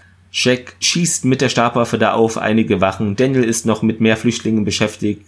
Okay, weiter geht's, sagt dieser, immer zu zweit. Die ersten Wachen springen über den Abhang und beginnen da den Hügel hinunter zu rennen. Neil dann, ja, zündet die Minen. Kowalski zündet die ersten und einige Wachen fliegen zu Boden. Dann die zweite und dritte Reihe, also er hat es immer so in Reihenabständen vor dem Stargate platziert. Nicht stehen bleiben. Ja, keine Angst, weiter geht's, äh, bekräftigt Daniel die Flüchtlinge da. Einer der Flüchtlinge wird von einer Stabwaffe getroffen. Sie fliegt gegen ein paar Steine und rutscht dann zu Boden.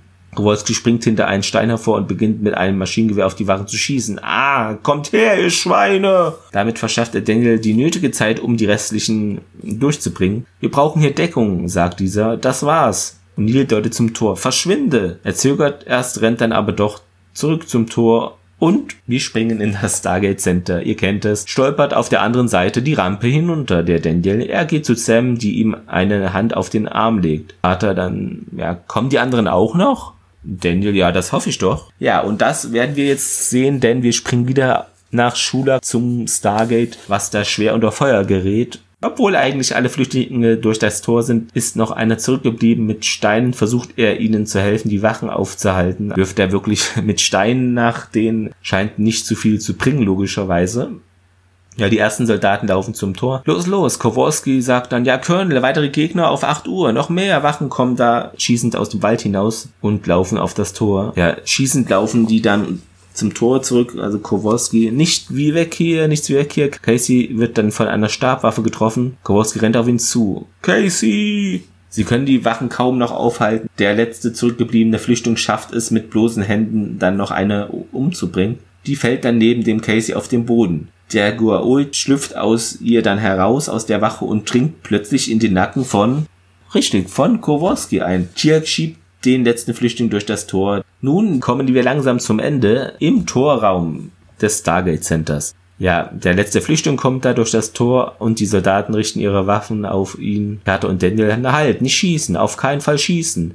Hinter ihm kommt noch Tialk durch das Tor. Die gehören zu uns, sagt Carter. Geschockt sieht Tier, äh, Hammond Tialk an. Sam geht die Rampe zu ihm hinauf. Vor ihm bleiben sie stehen. Dieser übergibt ihr die Stabwaffe und nickt ihr leicht zu. Ja, wir sind noch auf Schulak. Jack und Kowalski tragen nun den Casey durch das Stargate, während ihnen einige Wachen folgen. Und wir sind zurück im Torraum auf der Erde. Als letztes kommen jetzt also auch Jack und Kowalski mit dem verletzten Casey hindurch. Sie legen den auf die Rampe. Schließt das Tor, sagt die Carter. Ja, Samuels schließt das Tor und auch die Iris.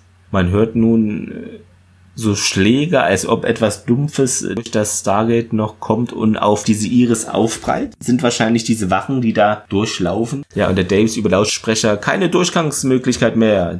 Die Iris öffnet sich wieder und das Wurmloch ist verschwunden. In dem Moment kommen schon die ersten Sanitäter in den Torraum gelaufen. Sanitäter! ruft Kowalski und der O'Neill, alles in Ordnung?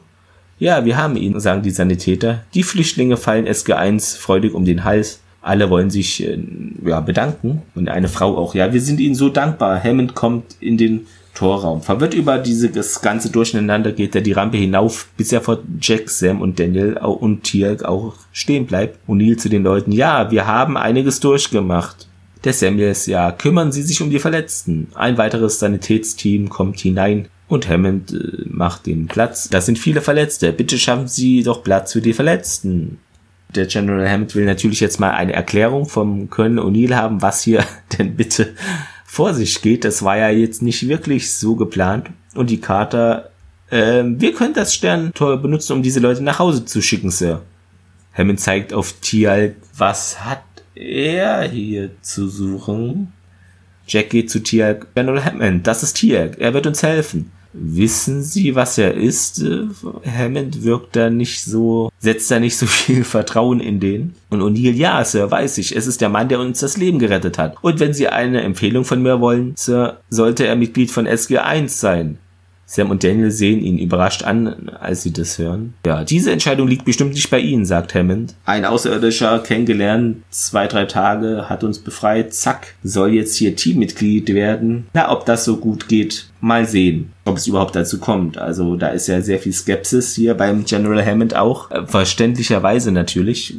Ja, die Sanitäter dann zurücktreten, holt die Verletzten von der Rampe. Hammond geht zurück, als Casey rausgetragen wird. Kowalski will sich auch gerade aufrichten, als er sich plötzlich an den Kopf fasst. O'Neill dann zu, ja, Kowalski, alles in Ordnung. Der steht auf, ja, es geht mir gut. Ja, der Hammond will dann hier noch eine Nachbesprechung und sagt, ja, Colonel O'Neill, Major Kowalski, die mit Sicherheit sehr spannenden Berichte der SG Einheiten 1 und 2 findet um 0730 statt. Jawohl, Sir sagt der O'Neill. Im Anhang mit Samuels verlässt Hemd dann den Torraum.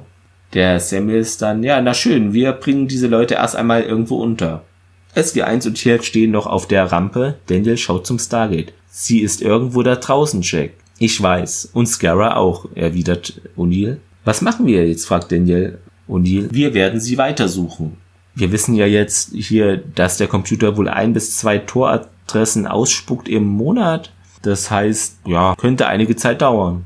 Oder sie haben Glück, wer weiß. Ja, er klopft ihm einmal auf die Schulter und geht dann die Rampe hinunter. Der O'Neill, äh, dem Daniel, die anderen folgen ihm. Kowalski ist jetzt der Letzte im Torraum. Auch er geht die Rampe hinunter, aber als er in die Kamera blickt, leuchten seine Augen kurz auf, schaut dabei auch ganz ernst. Ein toller Cliffhanger, hier am Pilotfilmende, wer da nicht weiterschauen möchte, ist doch selber schuld, oder? Das äh, muss doch irgendwie weitergehen. Bevor ich es vergesse, erwähne ich es jetzt gleich. Äh, vielen Dank hier an Destiny, weil der oder sie äh, hat zu Stargate, SG1 und ich glaube auch äh, zu Atlantis eben deutsche Skripte auf seine Internetseite gestellt oder ihre. Deshalb, und das konnte ich dann auch hier verwenden, was mir ja auch Arbeit erspart. Deshalb Credits gehen äh, dahin hinaus. Ich hoffe, ich verlinke es auch in die Show Notes. Also, das war doch mal hier viel Aufregung zum Schluss.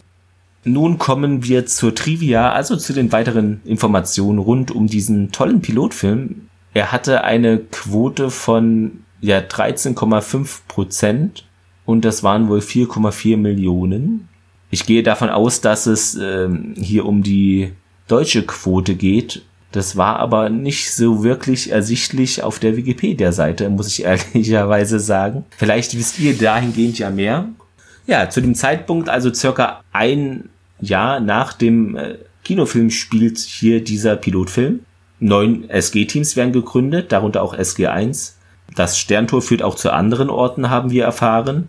Und dass die Gurult ebenso Parasiten sind, welche einen Wirt kontrollieren können. Ja, Kowalski hier wird auch von einem übernommen. Zuletzt Charé und Scarra werden auch zu Gua'uld-Wirten. Erstmals kommt der Planet Chulak vor. Im Gegensatz zu den anderen Episoden wurde hier die Musik mit einem Orchester aufgenommen. Ausschnitte aus der Episode wurden im Vorspann für Staffel 1 verwendet, aber erst später dann äh, jetzt in der Pilotfolge noch nicht. Ja, und äh, was ich auch interessant fand, beim Dreh des Kampfes am Stargate, also hier zuletzt, wurde mit Torfmoos und Erde gefüllte Mörser für die Stabwaffenexplosion im Boden genutzt, also dass das so aussieht, dass die da reinfeuern. Und der Kowalski-Darsteller hier, Jay Akovone, Akovone, befindet sich dabei zeitweise nicht auf seiner vorgesehenen Position, sodass eine der Ladungen auch direkt in sein Gesicht gefeuert wurde und er zeitweise auch nichts mehr sehen konnte, also ein recht übler Drehunfall. Offenbar wurde dann sein Ausruf Oh Gott, I'm blind, also danach später zum Running Gag unter ihm und den restlichen Cast, da er im ersten Moment halt tatsächlich fürchtete, dass sein Augenlicht äh, zerstört äh, ist und er nicht mehr sehen kann. Sams Reaktion, als sie das DHD auf Abydos sieht, im Original, This is how he controlled it. It took us 15 years and three supercomputers to MacGyver a system for the gate on Earth. Also leider findet man diese Anspielung eben auf den erfinderischen MacGyver, auf diese Serie eben wo auch der Richard Dean Anderson den verkörpert, nur in der englischen Fassung. In der deutschen eben geht der Dialog anders. Der Name von Daniel Jacksons Frau wird im Spielfilm Shaori ausgesprochen, aber in der Serie wurde er in Charé geändert und das wurde wohl vorgenommen, weil ja Michael Chance, also der Darsteller von Daniel Jackson, ihn nicht so richtig aussprechen konnte. Ich hatte mich nämlich auch schon gefragt, warum wird die denn jetzt umbenannt? Das macht dann natürlich aus dem Grund her Sinn. Ja, der Komponist Ken Harrison, der an anderen Richard Dean Anderson Serien auch beteiligt war, wie MacGyver zum Beispiel oder Legend, schrieb eine Synthesizer-Partitur, aber aufgrund von Budgetkürzungen wurde die hier nicht verwendet. Und im Jahr 2009 veröffentlichte MGM eine neu bearbeitete Version von Children of the Gods auf DVD. Bestimmte Szenen wurden leicht gekürzt, um das Tempo des Films zu beschleunigen. Und es wurden auch neue hinzugefügt. Szenen mit Gewalt wurden abgeschwächt und die Nacktaufnahmen der Schauspielerin Vaitera Bandera von vorne entfernt. Die Nacktaufnahmen von Share wurden hier auch entfernt. Auch die visuellen Effekte wurden verbessert und der Komponist Joel Goldsmith hatte den gesamten Film mit neuer Musik vertont. Statt der wiederverwendeten Partitur von David Arnold aus dem Spielfilm von 94. Ja, die Fassung von 2009 ist auch circa sieben Minuten kürzer als äh, die, die wir hier nun gesehen haben. Und das hätte ich euch äh, tatsächlich jetzt fast unterschlagen, aber habe zum Glück noch dran gedacht. Steht nämlich hier nicht in meinem Skript. Und zwar äh, gibt es ja leider von Stargate SG1, dieser Komplettbox, die ich auch habe, beziehungsweise allgemein von Stargate SG1, keine HD-Version, äh, auch leider noch nicht mal im englischen Original. Sehr traurig. Stargate Atlantis äh, gibt es ja in HD auf Englisch und noch andere Sprachen, aber halt nicht auf Deutsch. Aber gut, irgendwas ist ja immer. ja, und dazu wurde ein schöner Artikel veröffentlicht von der Website stargateproject.de. Da wurde da mal spekuliert oder ob da je wir etwas in der Art erwarten könnten. Also die Situation verhält sich wohl so, man könnte das so etwas wohl vergleichen, wird da geschrieben mit DS9 und auch Voyager, also den Star Trek Serien, den zwei. Und da war es wohl so, dass die auf 35 mm Film gedreht wurden. Und für gewöhnlich würde man auch auf Film editieren und ein Negativ äh, anfertigen und schneiden. Doch um Kosten zu sparen, wurde das 35 mm Original auf Video wohl gescannt. Dabei kam dann eine NTSC-Auflösung zustande und ferner wurde die Post-Production auf Videoband abgeschlossen. Und das Resultat daraus ist eben, es liegen da keine Negative vor.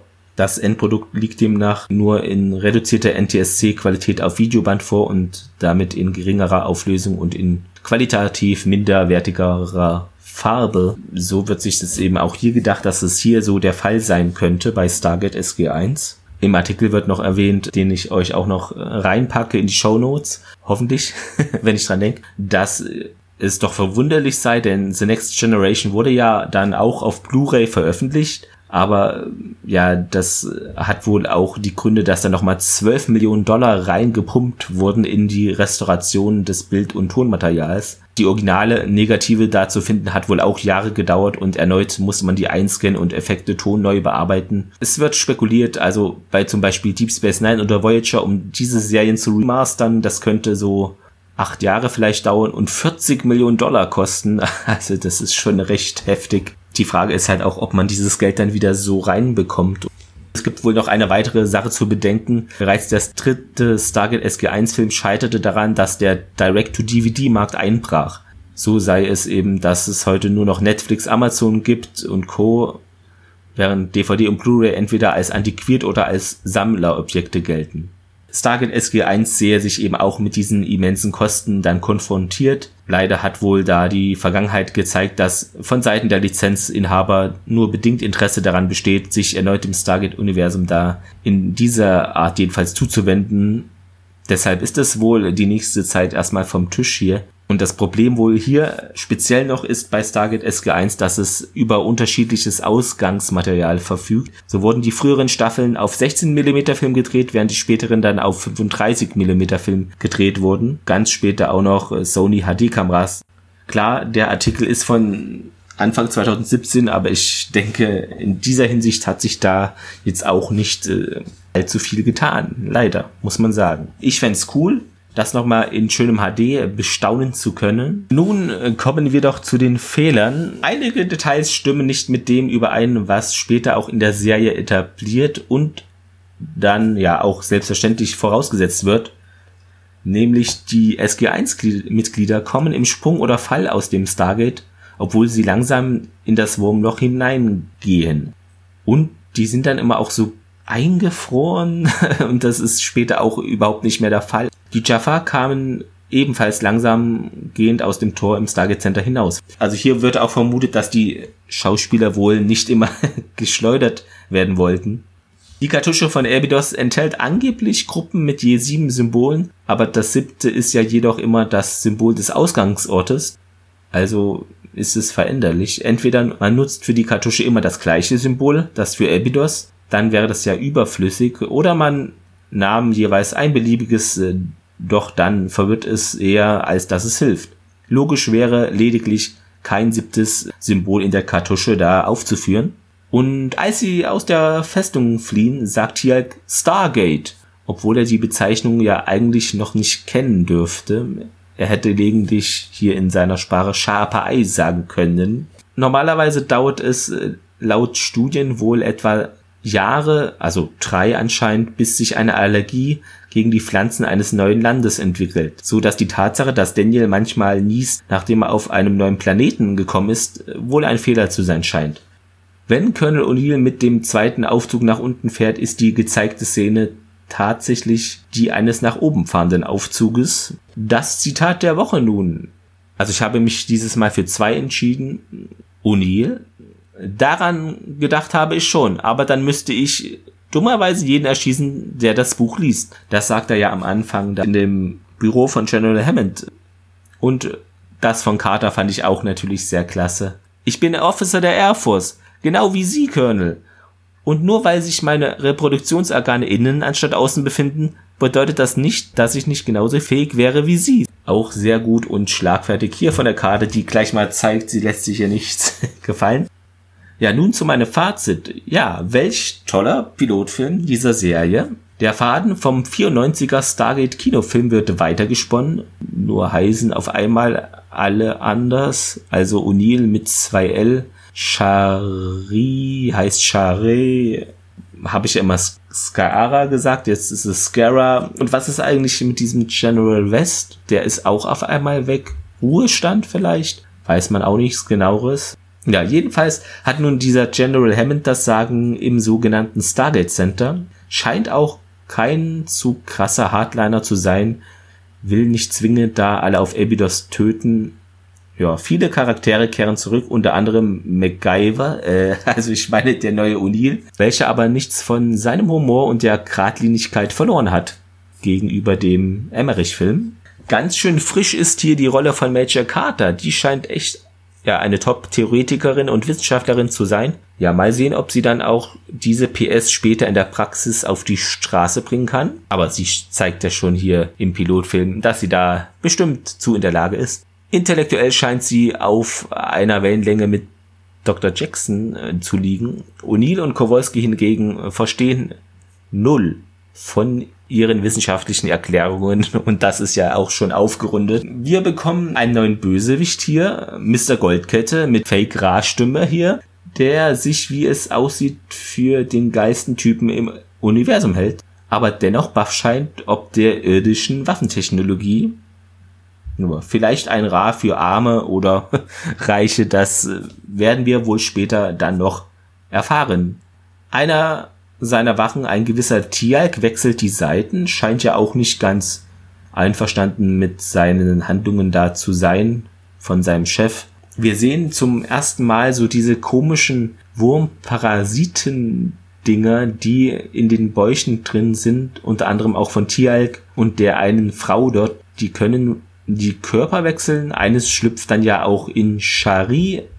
Tialk erklärt, das macht einen robust und hier Gesundheit, man kann lang leben, aber wohl auch nicht äh, entfernen, sonst würde man sterben. Äh, ja, ist es jetzt also eine Art Herzschrittmacher der Zukunft, ein biologischer, von dem man noch eine tiefe Stimme bekommt?